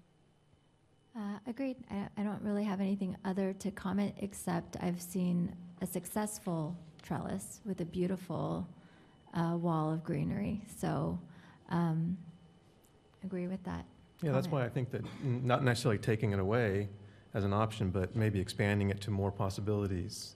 Like this is a south, looks like a south-facing facade. It gets hard, hard sunlight. It's a metal trellis against a reflective building. What plant wants to live there? Um, So, you know, maybe if you, if you put it in a planter and sort of can create more of a little ecosystem for itself, it might do well. Um, I- On my house, I have a, a wonga wonga vine growing up onto a trellis from the ground. It gets zero water, it gets almost no sun, and it's healthy as could be. I mean, it just loves it. So it's just, it's like, it's figuring out what works and, and using that instead of, you know, forcing the, the design issue. All right, I think we can move on to the next item. Um, So the exterior entrances to the upper floors.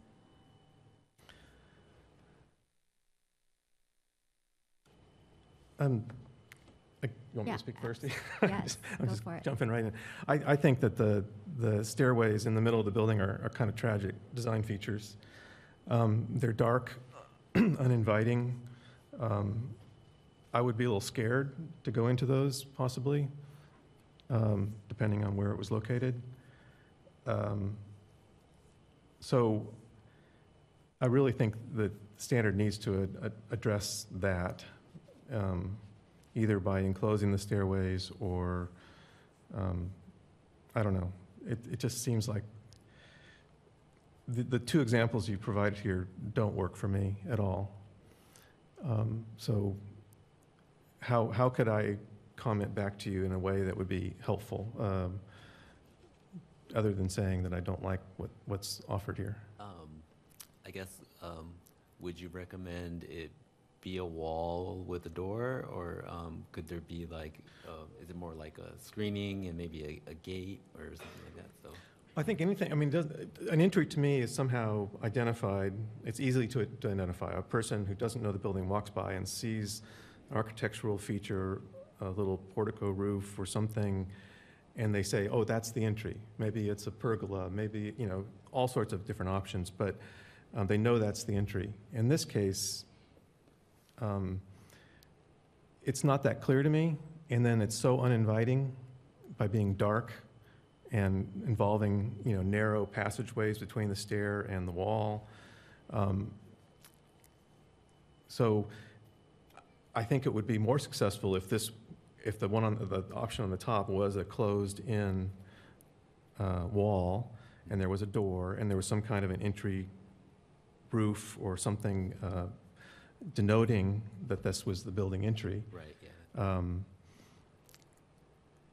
And the lower option, the lower building, uh, it's, it's a little harder to, to see that. It's not as dramatic as, the f- as this upper image uh, because of the angle of the view and the bright sunlight. Um, But again, I think it's, it's not, it's not clearly an entry.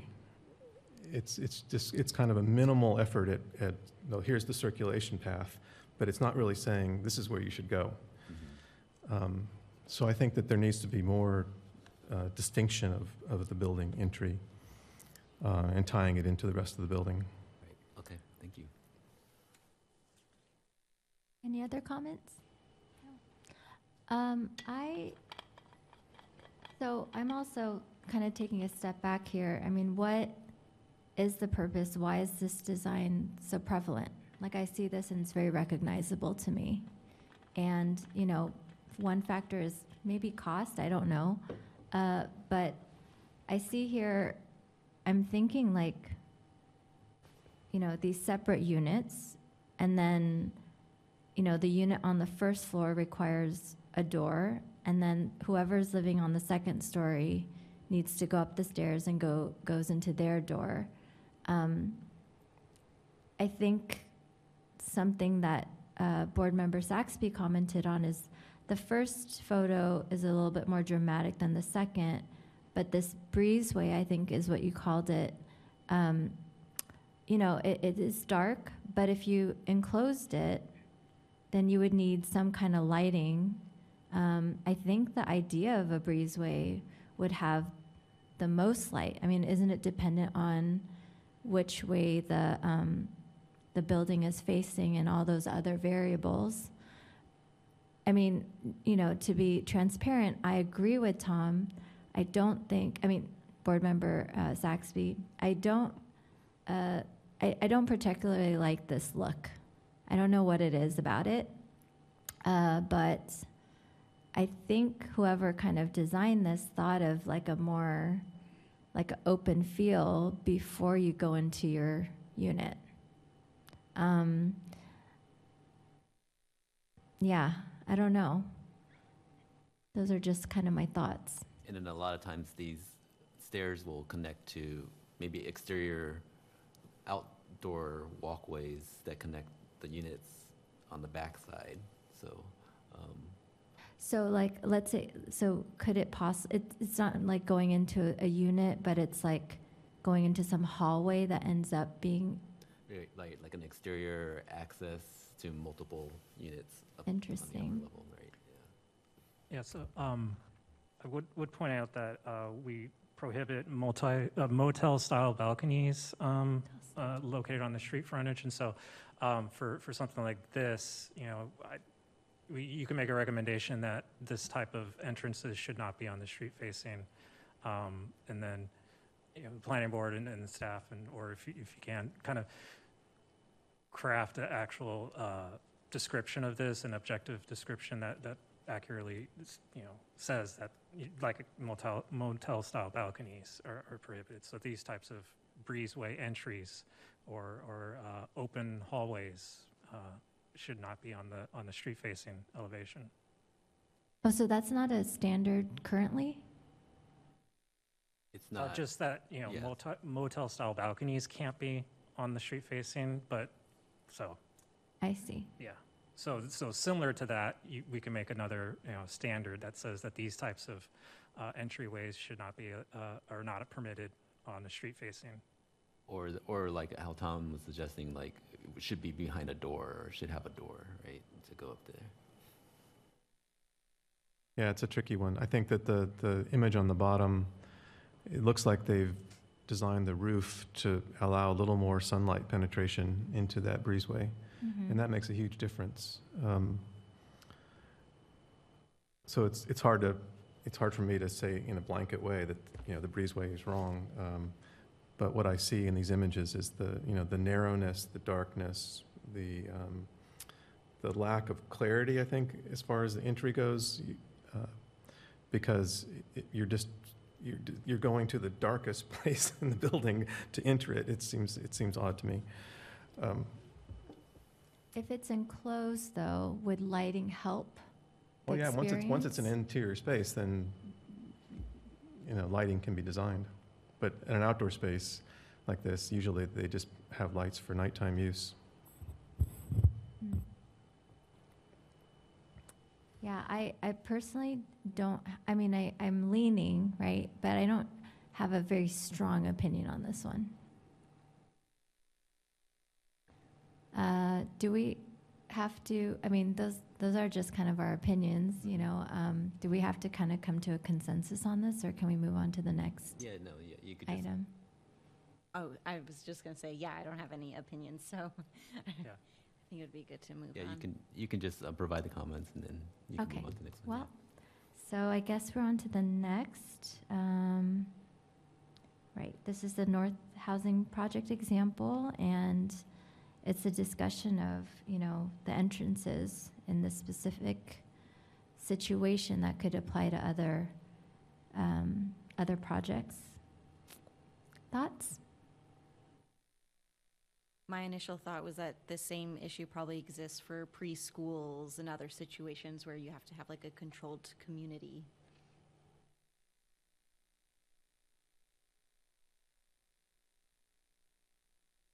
Are there potentially like situations where you could say this standard exists except for specific situations? Yeah, I, I, I think you can, right? If, if it's like a senior housing um, development, right? Then maybe make an exception for that or something. So, yeah, that's possible. Well, I think a school probably would be another situation where you need security and sort of control of access. Right, right. I guess if it was like a um, um, mixed-use building with the with the school also in there, right? Yeah. Do we, uh, is there a risk that we might forget some kind of category and come to some kind of, you know, difficulty there? Or do you feel that, you know, we've had enough experience where we can just properly, you know, make sure that all types of this proj, these kinds of projects and communities would have these exceptions. Hmm. Um.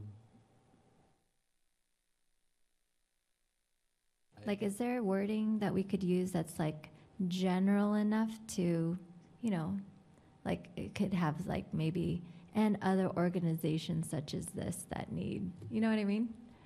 Yeah. Um, I what do you mean, we, we can, you know, staff can look into, you know, uh, existing definitions of, of, of, of groups, like, you know, sensitive receptors is, is a definition in, in the state code for, for elderly and, and children Mhm. when located near, you know, uh, hazardous materials. And so, you know, looking into something like that um, to, to kind of qualify, you know, when that exception can take place is, is allowed.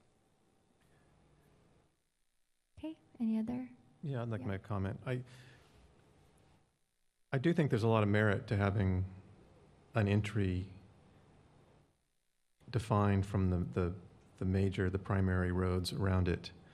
But in this case, you know, with the parking lot, the way it's designed, and it looks like maybe there's a, a, a drop-off area right there at the, at the entry pathway.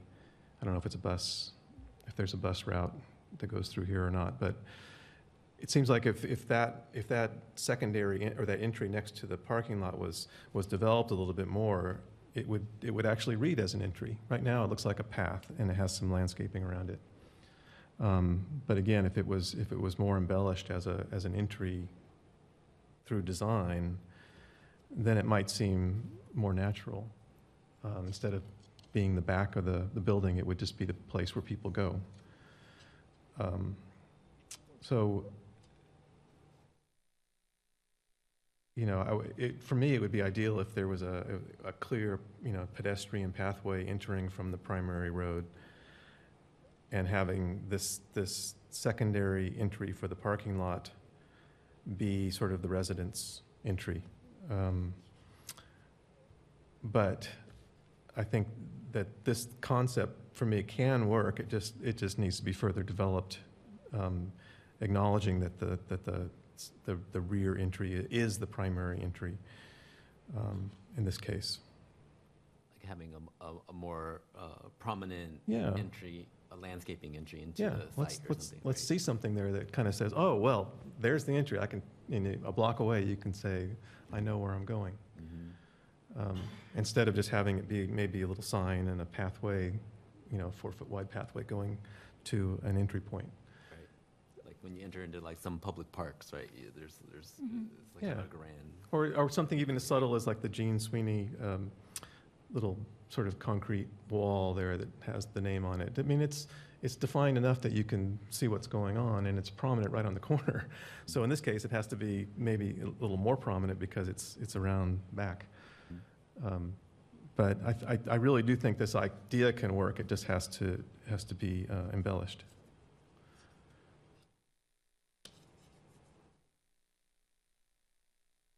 And I think for elder care too, it's, it's really important that they have controls on access. Okay, the next uh, item here is the equivalent facade treatment. Yeah, I mean, I, I love giving options, and uh, I think that if you hold to these standards, it limits some of the options that could be, you know, make this a potential building. uh, I guess what I'm trying to say is there's um, some missed opportunity here. But anyway, I'll give it to the board members if you guys have any comments about this. No comments. Um, I, I think the staff um, was recommending that the, that the theme, architectural theme be expanded to include all four sides of the building. Is that what I was understanding? That was- Um, Yeah, to, to, to kind of change the, or uh, expand the, the definition of theme so that it's not just color and materials that has to wrap around on, on non-street facing elevations, but some other, like articulation, um, or, or uh, things like that. Um, Or uh, conversely uh, require that uh, all four, like you're saying, all four sides have the same type of uh, treatment as the street-facing sides. Yeah, no, I, I agree with that. Just, I think that's a better approach. Okay. I think I agree. So, next. Hmm. Oh, equipment screening. Any thoughts?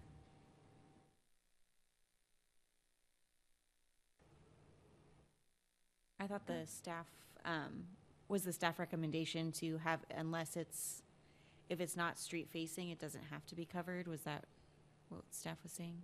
Uh, Yeah, that's, Okay, yeah, yeah. essentially, yeah. I thought that sounded like a, a good resolution. Would you repeat that? Would you- Oh, um, during the presentation, they talked about, um, if, if it's not on a street facing side, they don't have to cover it. There, Okay. doesn't have to be screening for the equipment. Okay. You want to say something, Lynn? No. Okay. Well, one, one issue, I mean, these, these heat pump uh, pieces of equipment are, are going to, we're going to be seeing a whole lot more of them because they're so good. They're amazing. Um, And they need space. They don't work in tight. If you put a screen in front of that heat pump, it's not going to work as well. And so um, I think that we probably should not have them on primary facades, just in general. Um, And on secondary facades, allowing them to be exposed is, is fine. I, I've, in my designs, I'm kind of putting them under things like, under decks and things like that to hide them, because they're not, they make a lot of noise, they make, a not a lot of noise, but they make some noise, and they're not very attractive. Um, So um, I think there should be a preference for secondary facades, and uh, removing the requirement for screening, I think, is important for that particular piece of equipment. And I have less problem with the, the charging stations, just because, you know, they're, you know, it- again, I wouldn't put them on the primary facade, I would say secondary facade. Um, But, you know, they're, they're no more, they don't look anything worse, worse than a, a a hose reel or something like that. It's, it's it's pretty minimal impact. The, the heat pumps are a little more impact. Does the, um, the assumption that, um, the EV chargers and the electric heat pumps will be on, we're talking about any of them, if they were installed on the primary facade, that they should be covered or screened, but if they're to the side, then it's moot. Yeah, that's essentially it, yeah. I mean, I'm okay with that because I, I don't foresee so many people trying to even put these in their primary facade anyway. And, you know, a lot of these um, chargers make more sense on the secondary facade where a normal driveway would be. So um, I'm okay with that. One, one Yeah. additional comment I might make is that with the heat pumps, th- maybe the, maybe the planning, the staff looks at the planning code and allows different setbacks for this type of equipment in the side yard. Because a lot of houses, you know, have a four or five foot setback, and that, that means you can't put a piece of equipment like a heat pump there. Because you have a minimum five foot setback for the heat pump. So if you reduce that to three feet, um, and I know this is not part of the, the discussion we're having, but I, I think that that, that particular planning provision needs to be relaxed in order to encourage people to use heat, heat pumps. We can also pass that along to the planning board. We could also pass that along to the planning board. Okay. Recommendation. Okay, uh, massing of the second story.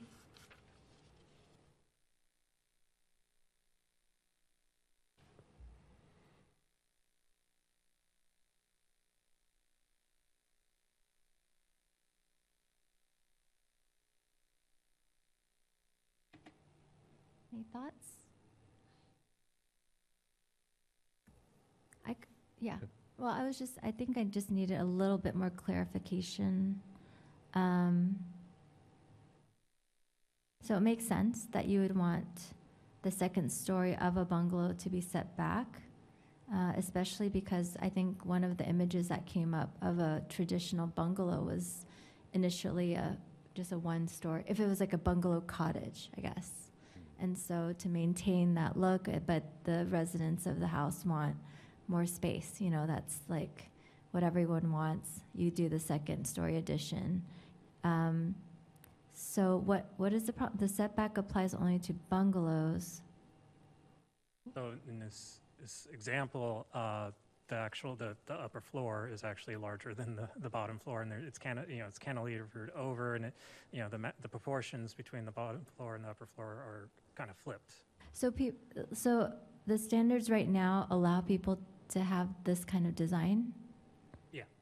Because all their, all their, um, the, the only standard is the setback from like the street view? Yeah, as far as, yeah, um, yeah, as far as Oh. actually written, yeah. I see. Okay.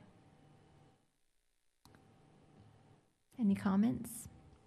Well, my initial reaction to this is um, that I think, you know, bungalows are a sort of particular, you know, low, single-story style, that the setback is really important to, especially in the bungalow neighborhoods where you've got all these one-story buildings, and if you start making them two-story buildings, it changes the character of the neighborhood pretty dramatically. So I think that's a really important thing, the distinction there. Um, Whereas some architectural styles, two stories is pretty natural. Um, So really, maybe it's, it's more of the issue of the, the massing of the second story being larger than the massing of the first stories, not so much the setback. And maybe the setback's a way to achieve that, but, um, you know, may, this particular design might work better if, if the massing was reduced and, and maybe, um, uh, um, you know, that the second story didn't comprise the entire width of the ground floor. Um, That there is some articulation of the second story. Um, You know, this is, not to me, this is not too far from working, what, what's being presented here. It's just, it's just a little bit awkward in its, in it, because the massing of the second story is bigger than the first. Um, And then the, the second story gets kind of it overhangs the door, the front door, but there's no element vertically below that corner that makes it feel like it's sitting on anything. So that's just an architectural comment that it feels a little uncomfortable for me, the way it's designed. Um, But, but I, I'm I'm less, I don't think that the second story setback ne- necessarily needs to apply to all building styles.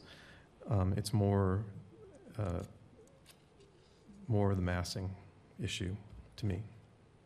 So it'd be like adding a new standard for, for second floor additions or, you know, two-story homes where the, the upper floor is, uh, you know, s- X, X amount of feet or percentage of the width of the lower floor and, uh, and length as well. I don't know. You guys are clever with that stuff, but, But um, that's the, kind of the general, uh, you know, feeling of, of that comment. I'd have to think it through more, because I don't, I don't mind the, the second story overhanging the first story a little bit, but the fact that the, the whole, the, the, the whole mass of it, um, uh, doesn't seem appropriately scaled with the, the ground floor. Um, So I don't know how to word that. And then I, I think another thing we were wondering about is like for cantilevered type portions of the building, should there be like um, a limitation on how far that it can expand across an elevation? Well, like an old um, porte cochere kind of structure, you know, sometimes went all the way across the driveway and sat on columns. Mm. um, can be very nice. So if you, but I, I, I- think I'm going back to, I'm going to start saying something that Chris Buckley was saying earlier, is that um, there's always discretionary review. So we can define the standards such that they're strict and um, don't allow for uh, this type of building, and then if somebody wants to do something that actually is a nice design, they go through a discretionary review process and, you know, not necessarily rely on the objective review standards.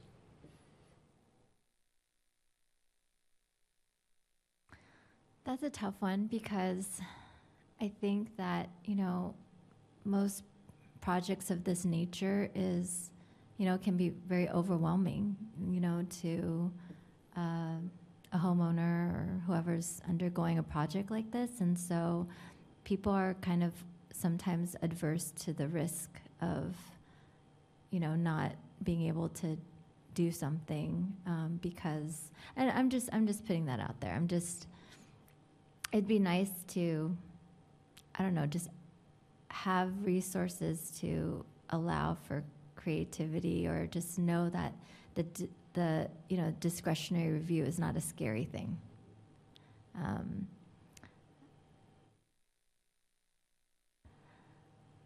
and I agree with board member Saxby's comments. You know, it it's easy to kind of make up these.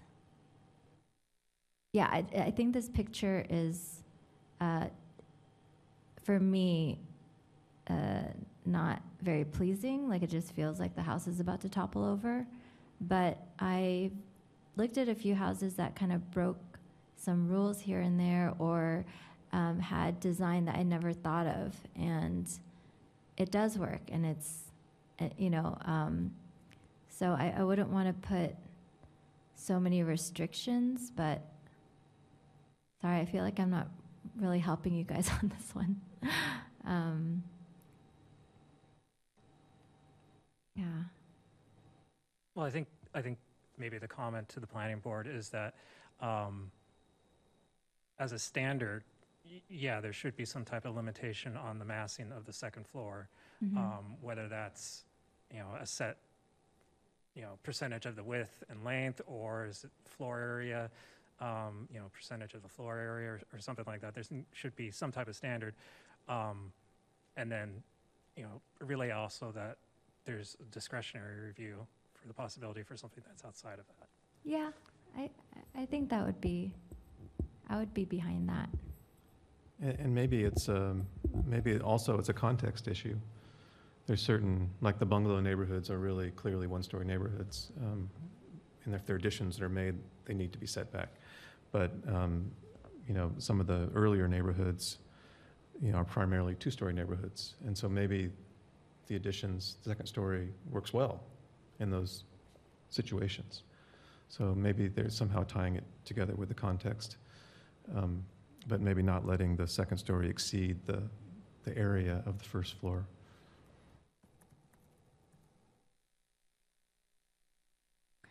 But this more general massing idea, because we already have sort of these setback rules of the second story addition as you can perceive it from the street view. So when you're talking about massing, then you're really talking about parts of the house that aren't really privy to the public necessarily and just more enjoyed by the inhabitants of the house. So at the end of the day, would that really, I don't know, be as important?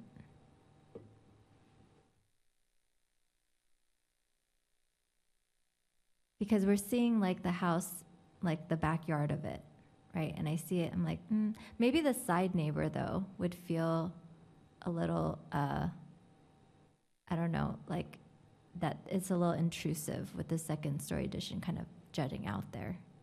So I could see the neighbor sort of maybe not appreciating this design. Um,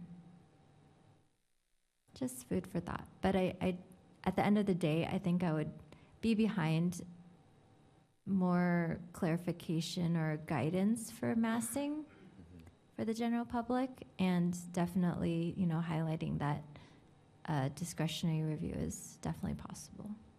Yeah. Okay. Uh, next. This is the golden mean standard for raising house.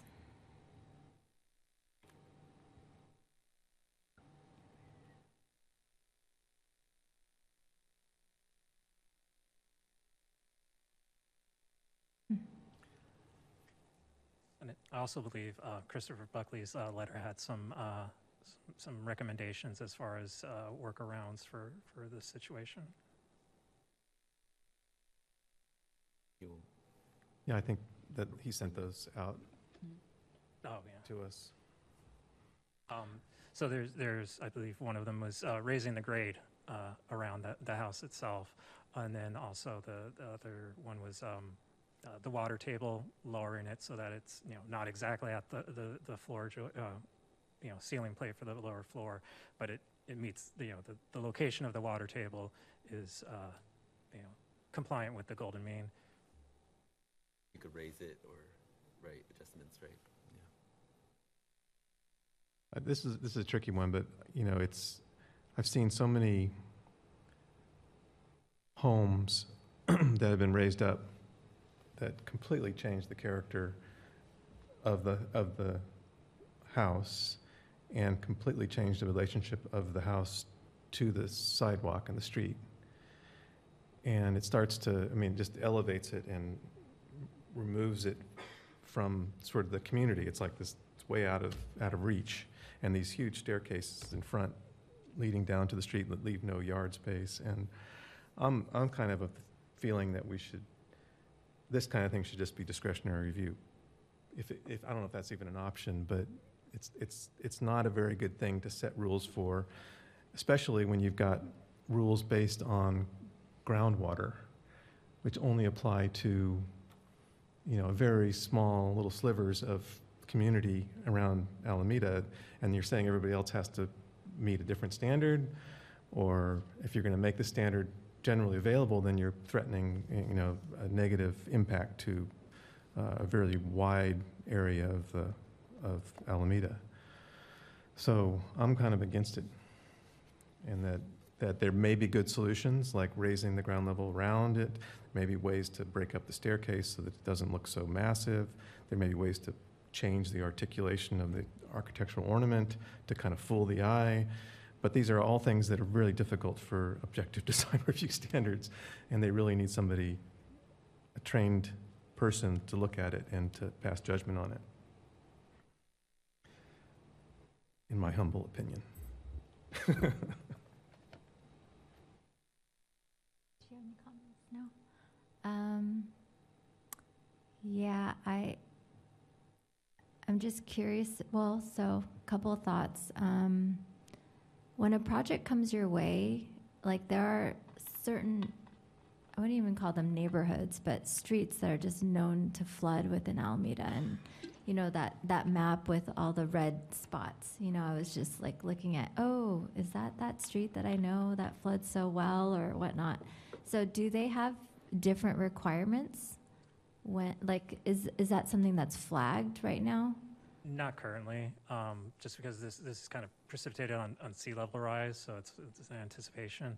Mhm. Um, but, you know, just on their own, people, you know, we, you know, we'll talk to somebody, they want to raise their house, but it's impossible for them to raise it and meet the golden mean. And so we talk to them about excavating and, you know, sometimes we hear back that that's not, that that's not something they want. They don't want to have to have a, a sump pump in the, in the lower floor and, and all that.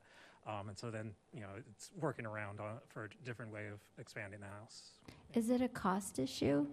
Because I was wondering about like sump pumps and other ways to mitigate, you know, floods or water. Yeah, I mean, it's, it's an ongoing cost and maintenance issue. I see. Yeah, and then, I don't know if you noticed, maybe there might be some homes during, when we were having those storms, and there's just constantly pumping something Out of into their, the their street. basement areas, yeah. So sometimes, um, when they get these basements, you know, they're running those sump pumps a lot, uh, depending on, on what kind of weather we're having, right? So, yeah. Is that something negative because there's like more stress on the infrastructure of like public streets or what's, is that, Um, Yeah, that is, Possibly, that yeah. is an issue, you know, there was definitely, uh, you know, neighborhoods with, with, you know, over, overtaxed uh, storm drains and, you know, flooding. and how would like homeowners sort of, um, I don't know, do their part? Like, is it to encourage like more sump pumps or more draining within their lot or? I don't know. I Well, mean, well, the, the issue here is, uh, is permitting you know, or requiring excavation in areas where we know that there will be uh, emerging ground groundwater. Um, so it's more so uh, allowing them to, you know, we're looking at ways to allow them to raise that house without having them to go into the to the groundwater. Um, Oh, I see. yeah. Got it. And pe, sorry, and people often want to raise their house because they want another floor or they want Yeah. like a more workable basement. Right, you're looking to uh, expand their living space, yeah. Okay.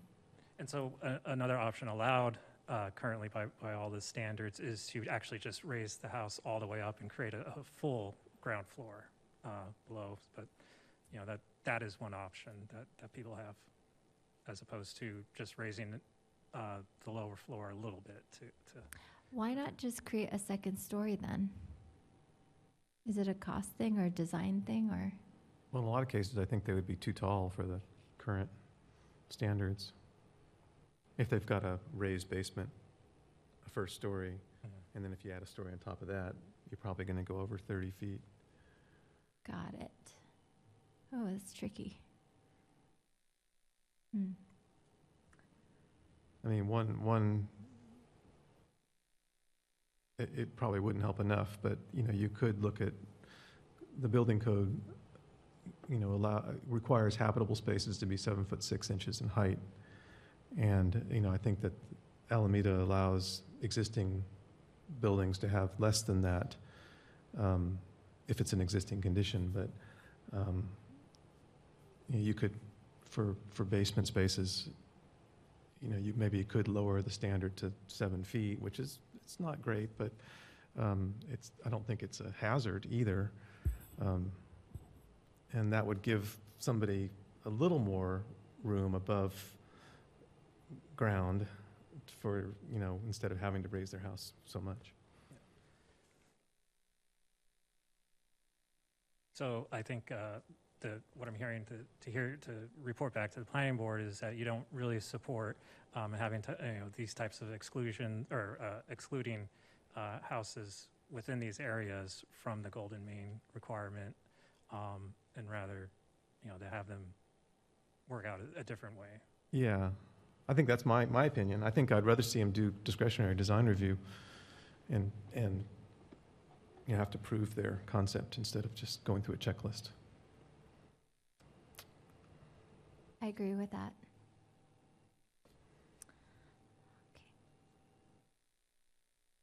And that way, I think it's also more equitable as far as the, the community at large, that you're treating, you're applying this rule to basically everyone instead of just these little areas where they might get some flooding.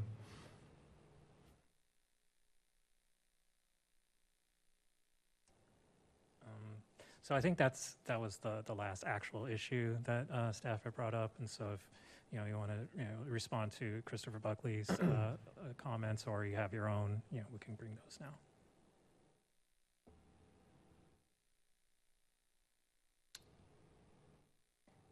Okay, well, I'll just quickly start. Um, I had a wonderful chance to uh, hear from Christopher Buckley um, over a phone call, and that was really illuminating. And I really do appreciate the APS's um, just attention to detail. And uh, I just really hope that uh, staff would um, just really look into their edits and the comments. I mean, even just. Uh, I think, I don't know which version it was, but, um, you know, when I look at a document and everything is very organized and the, and not to say it wasn't organized to begin with, but just like, uh, I forgot, it was like uh, one figure where it was um, showing all the diagrams of different types of roofs or styles, and then, you know, the written description, and one of them th- one diagram was missing from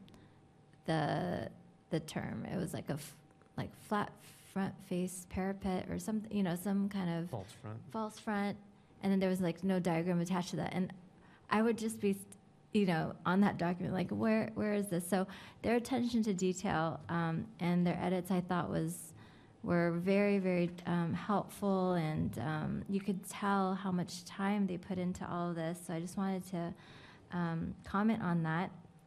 Um, during uh, Mr. Buckley's um, uh, presentation or uh, just his, his thoughts um, shared today, uh, I just want to make a comment about the, um, the TDA um, and that area. I think there are enough, um, you know, standout uh, architecturally relevant um, buildings to include that um, that part of the North Park Street area.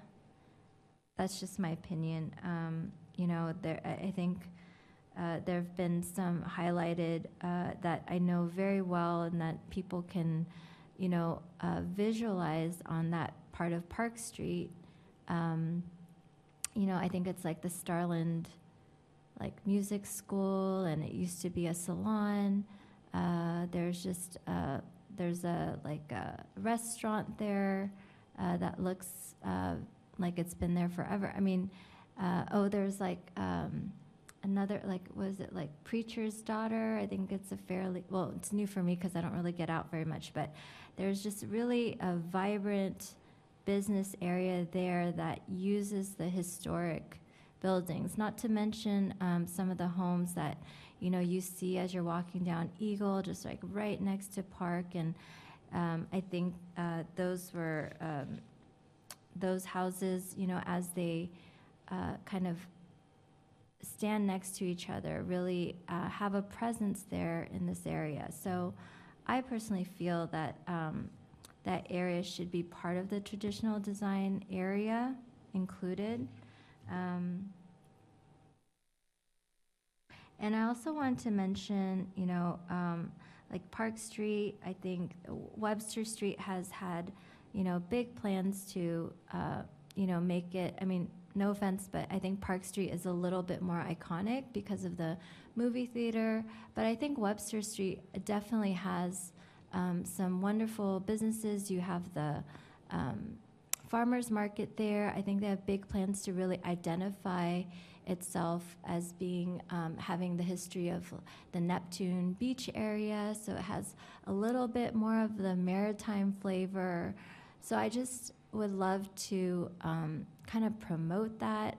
I think there are just wonderful things that happen to any businesses that, um, you know, want to give those streets a chance. You know, I, I, I mean, after COVID and other uh, economic factors, you know, it's it's sad when you see businesses, you know, kind of shut its doors.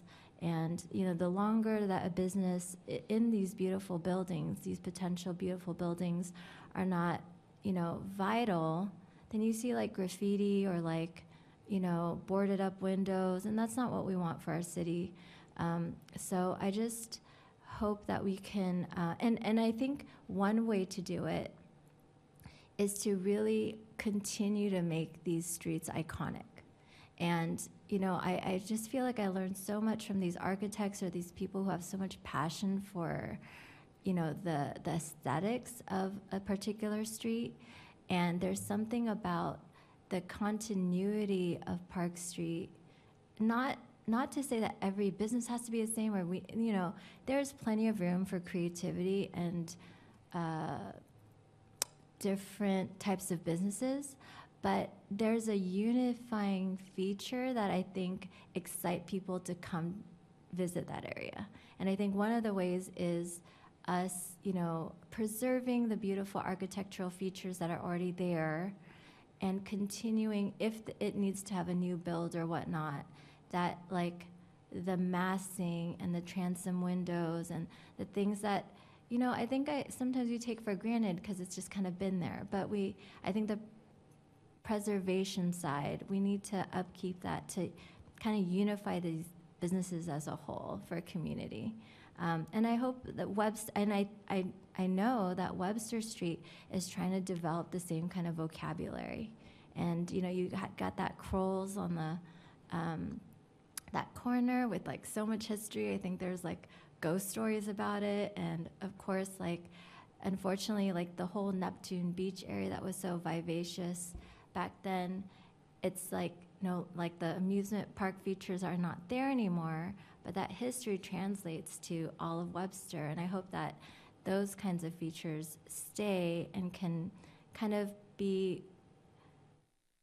it preserved but like reimagined for like new businesses. So um, I'm sort of yeah waxing eloquent here, but um, that's just kind of the thoughts I had about that. Any other thoughts? I also want to disclose that I um, had a phone conversation with Christopher Buckley about these topics. And just also just I'd love to, I mean, I, I kind of talked about the experience of a resident, but obviously, you know, we're talking about these objective standards here.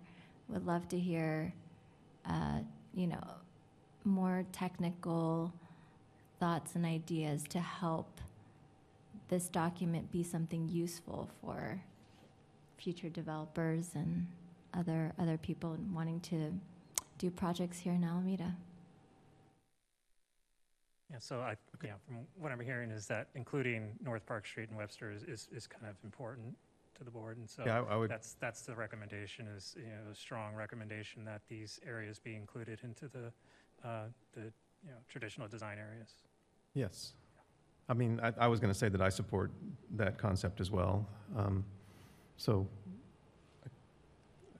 um, but in addition, um, y- y- uh, Mr. Buckley brought up the idea of expanding the, the, you know, using a different con, context approach for the historic districts, um, not just the, the sort of specific 250 feet this way or that way and the buildings, that kind of thing, but actually using the entire district as the um, context.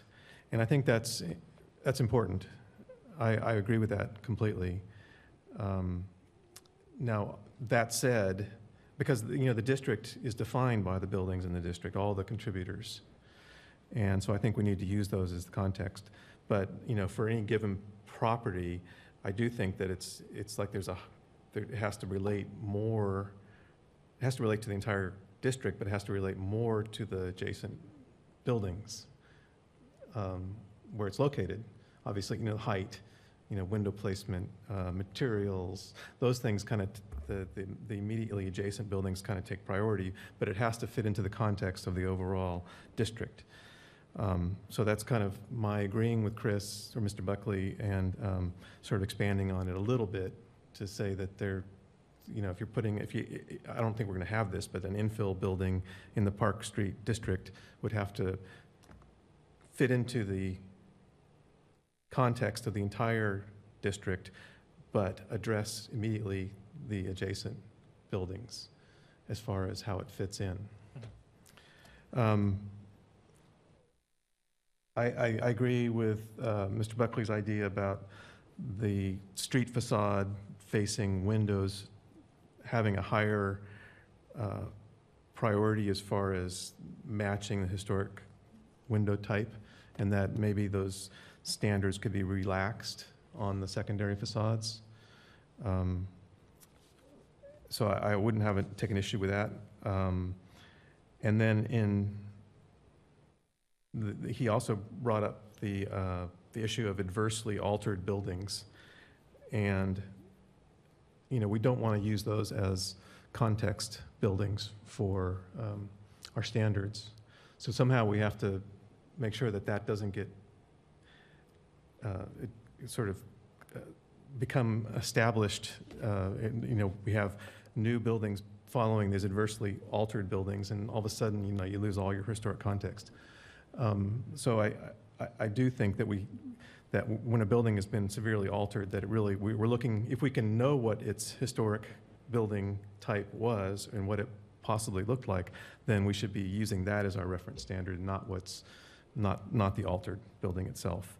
And if we don't know, if it's too far gone, then, then I think the neighborhood context becomes important. Um, well, Neighborhood context is always important, but, you know, you know, I think, I think you know what I'm saying. Um, And I think that was, I think that was it.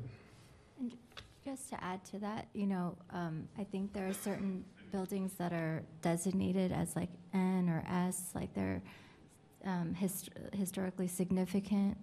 Um, and so uh, those buildings should be highlighted because we have already kind of done the research and know that these are significant and has stood the test of time and good models to get inspiration from.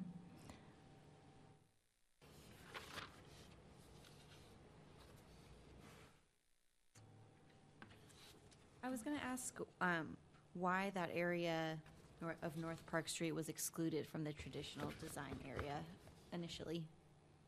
Um, so when, uh, when it was originally, uh, brought, so, um, the city's citywide devi- design review manual was actually originally, uh, created specifically for the North Park Street, and then it was expanded to be citywide. And so there's, um, form-based uh, zoning code for the North Park Street, which is pretty prescriptive as far as building types and, and styles. And so I think that the thinking was that, you know, the, these issues were, were kind of baked into the zoning ordinance. But, um, you know, if there's, what it doesn't, doesn't have is, is reference to the block in the neighborhood, the, the form-based zoning code.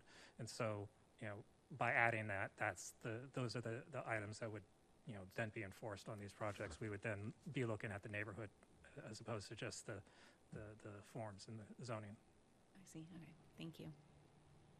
Also, I wanted to add, you know, Park Street and Webster Street get a lot of attention, you know, um, but uh, I find the stations that run along, like Encinal, and they're really uh, quite charming and also very, uh, could be described as, uh, I'm at a loss for words, like vivacious. Uh, there's energy there within these little pockets. Um, so I guess I would recommend some kind of, uh, I don't know, um, I guess encouragement to any businesses in those neighborhoods to um, just continue to foster that that character that already exists within those pockets of stations.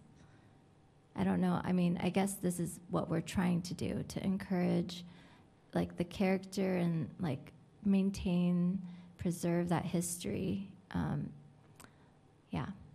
Yeah, I gue- I guess it would go back to treating it uh, as a district in a way and using the whole context of those, those commercial areas, right? Yeah. Considering development. So, so with that comment, I think what the standards would need is uh, kind of a new criteria for uh, project, or, you know, projects that are located in these stations, and uh, we can easily like, identify them uh, specifically by the the zoning code of the properties, you know, basically all the C1 zones along Lincoln and Encinal are, are the stations, and so I think um, what the, what the recommendation would be is that if a project is located in there, as opposed to using the, the five 250 feet, you know, standard that, that we have for, for other places, that it be specifically properties within those stations. Yep. So we, we basically define the station and say if you're going to be in there, then, then this is the method that you use.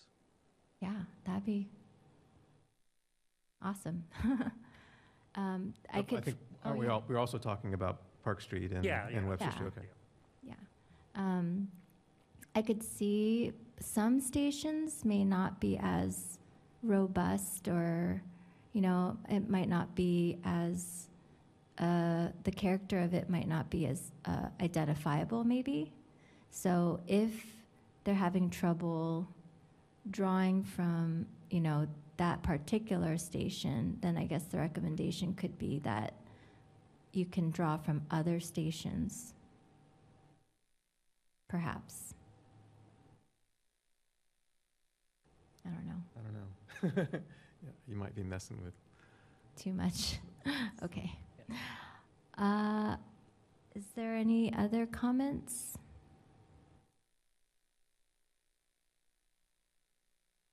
Well, I sincerely hope we helped with our comments, um, both to staff and Mr. Buckley with uh, the uh, Alameda Architectural Preservation Society. And, uh, you know, there's, there's nothing to uh, approve here, right? This is just, do we need a summary? I was about to ask, did you want me to kind of go through what I have and what, what I'm prepared to provide to the planning board? Yes, please. Okay. Um, So on the, the issue of, um, of the, of the ground floor, um, the recommendation is that we look at supplementing, uh, you know, the, the terraces with some type of landscaping planner, uh, as, require some type of landscaping planner to supplement the terraces. Um, And so make that recommendation to the planning board. Um, As an option. as an option. Yes, yes, one of, if you, well, if you're going to use the terrace, then you also have the planter. As an well. option. Yeah, yes. Okay. Um, And then building orientation, um, look at uh, some type of objective standard that encloses the stairways and avoids uh, these breezeways uh, that, that we looked at. Um, As far as primary uh, building entries, um, one, look at, you know, an objective definition of, you know, uh, of the type of communities where we would allow uh, for the main entry to be, not be on the street facing. And in those cases, require some type of, you know, pedestrian-oriented uh, entryway, whether it be landscaping or, or something that um, is on the main street. Um, And then facade treatment is pretty, just, you know, recommend that uh, all four sides be treated the same um, as far as the, the uh, character. Um, Support um, not requiring screening on ground floor equipment when it's not on um, the street facing or main uh, uh, elevations. And also uh, pass along to the planning board that uh, maybe looking at adjusting the zoning ordinance for, for equipment setbacks. Um,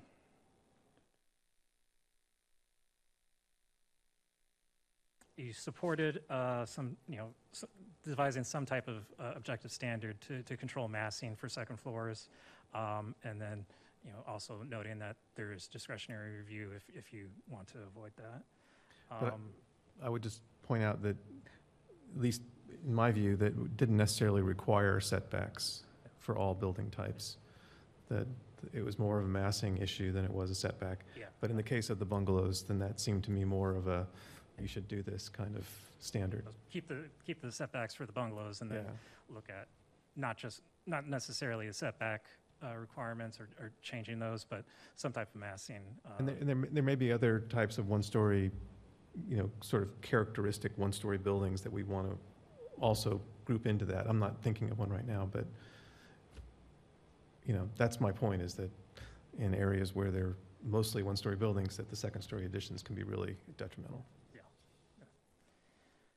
Um, let's see. So you did not um, support any type of uh, uh, ex- you know, uh, exclusion for the golden mean, um, and and instead, you know, uh, there are you feel that there are other options available to uh, to people who want to add to those types of houses. Or- Right, like discretionary review, right? Yeah, that's, that's where I was headed with it. Right, but just the, ob- the objective standards aren't reflected in like setbacks of the second-story addition, that it's a massing issue, right?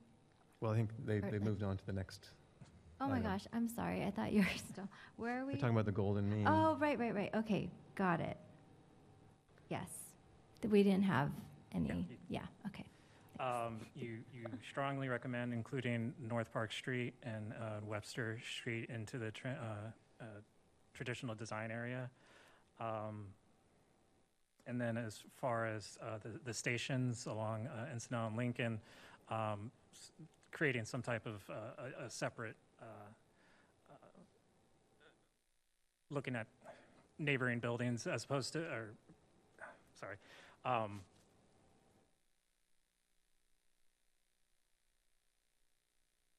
So in- instead of looking at, um, you know, the, the standard of five uh, lots and 250 feet, instead look at the entire uh, station itself, the station district.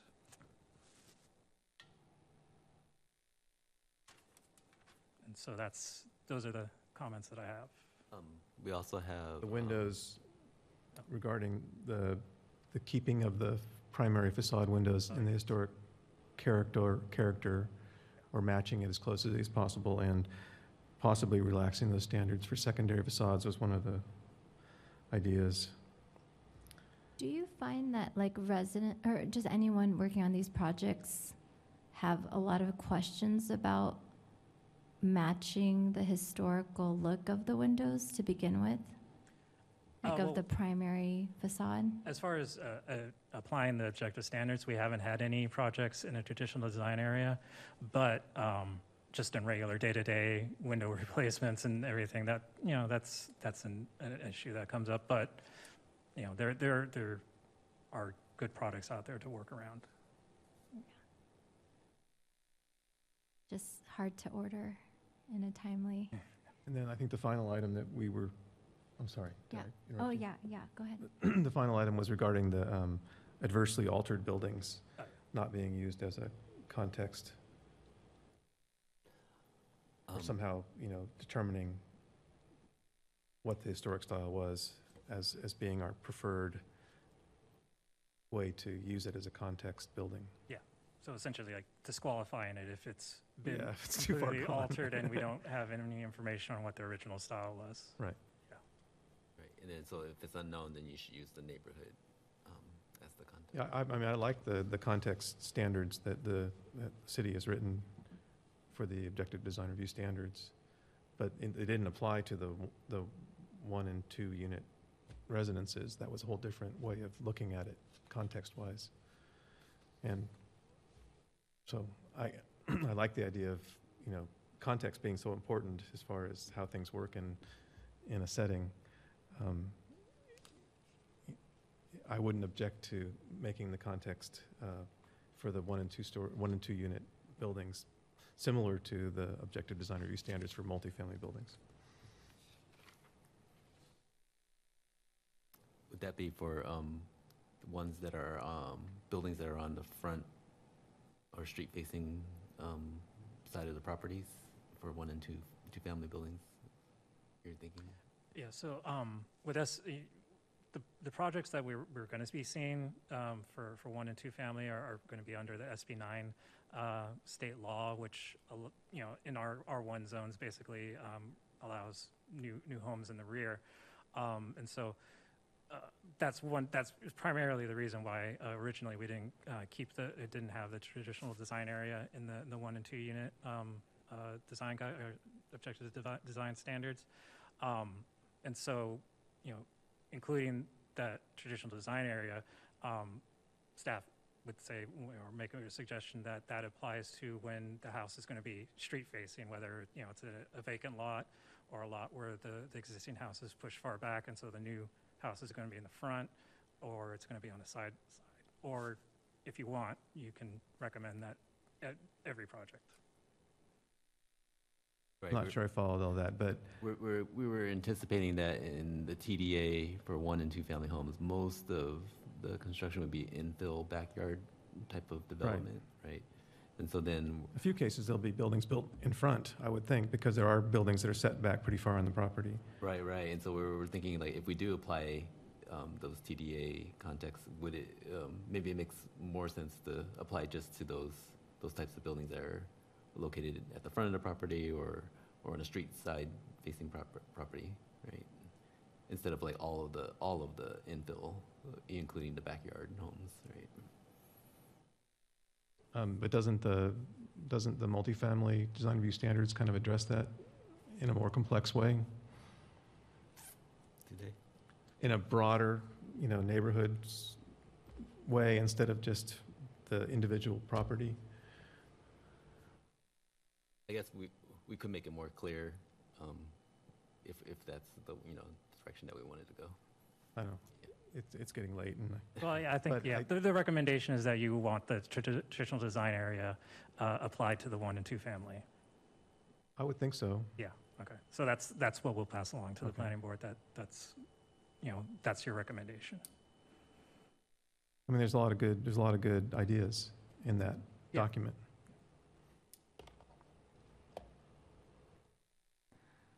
Okay, So, uh, I, I'm okay with that summary.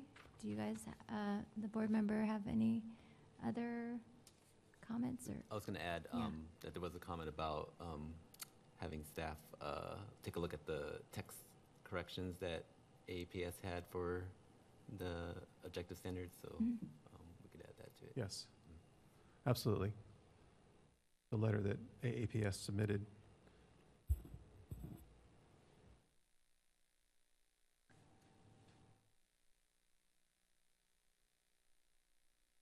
So do, I mean, from here, is there any motion? Do I have to, no, right? We're, okay, so I think we can go to our next item, which is board communications.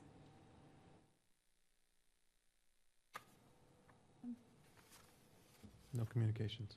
Okay, uh, the next item is staff communications. Um, Yeah, we just had um, one item. It was that the um, city council will be using um, the council chambers during the, um, the day that we're supposed to have a meeting on- in May, so the first meeting in May.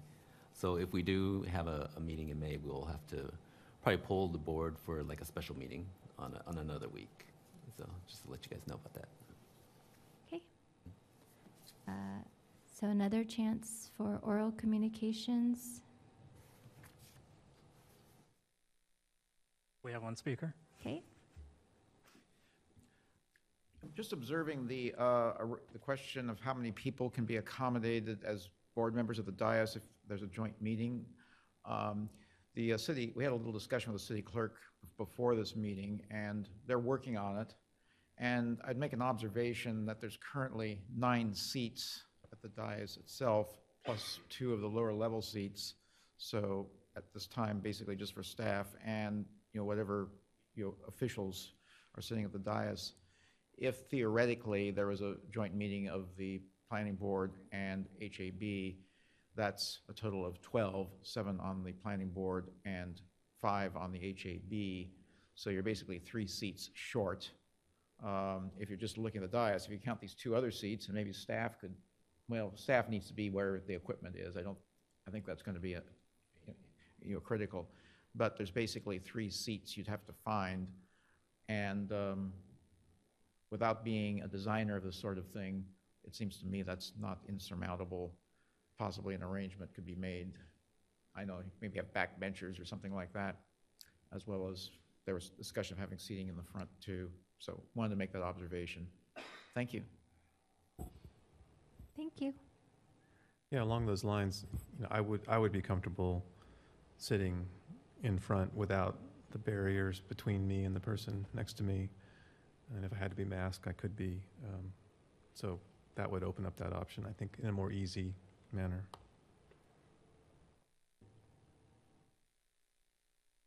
Okay, uh, let's see, are there any other staff communications, or is that, Oh, Oh, yep, that's all. all right? Uh, Oh, sorry, we're at oral communications, and that was made, any other oral communications from No. public? No, no other speakers. Okay, and so we can adjourn our meeting if there's, okay, so, uh, anyone want to make a motion to adjourn this meeting? I don't think we I'll need to. make a motion to adjourn the meeting. Second. Okay, that is our meeting, thank you, everyone. Thank you. You didn't take a vote.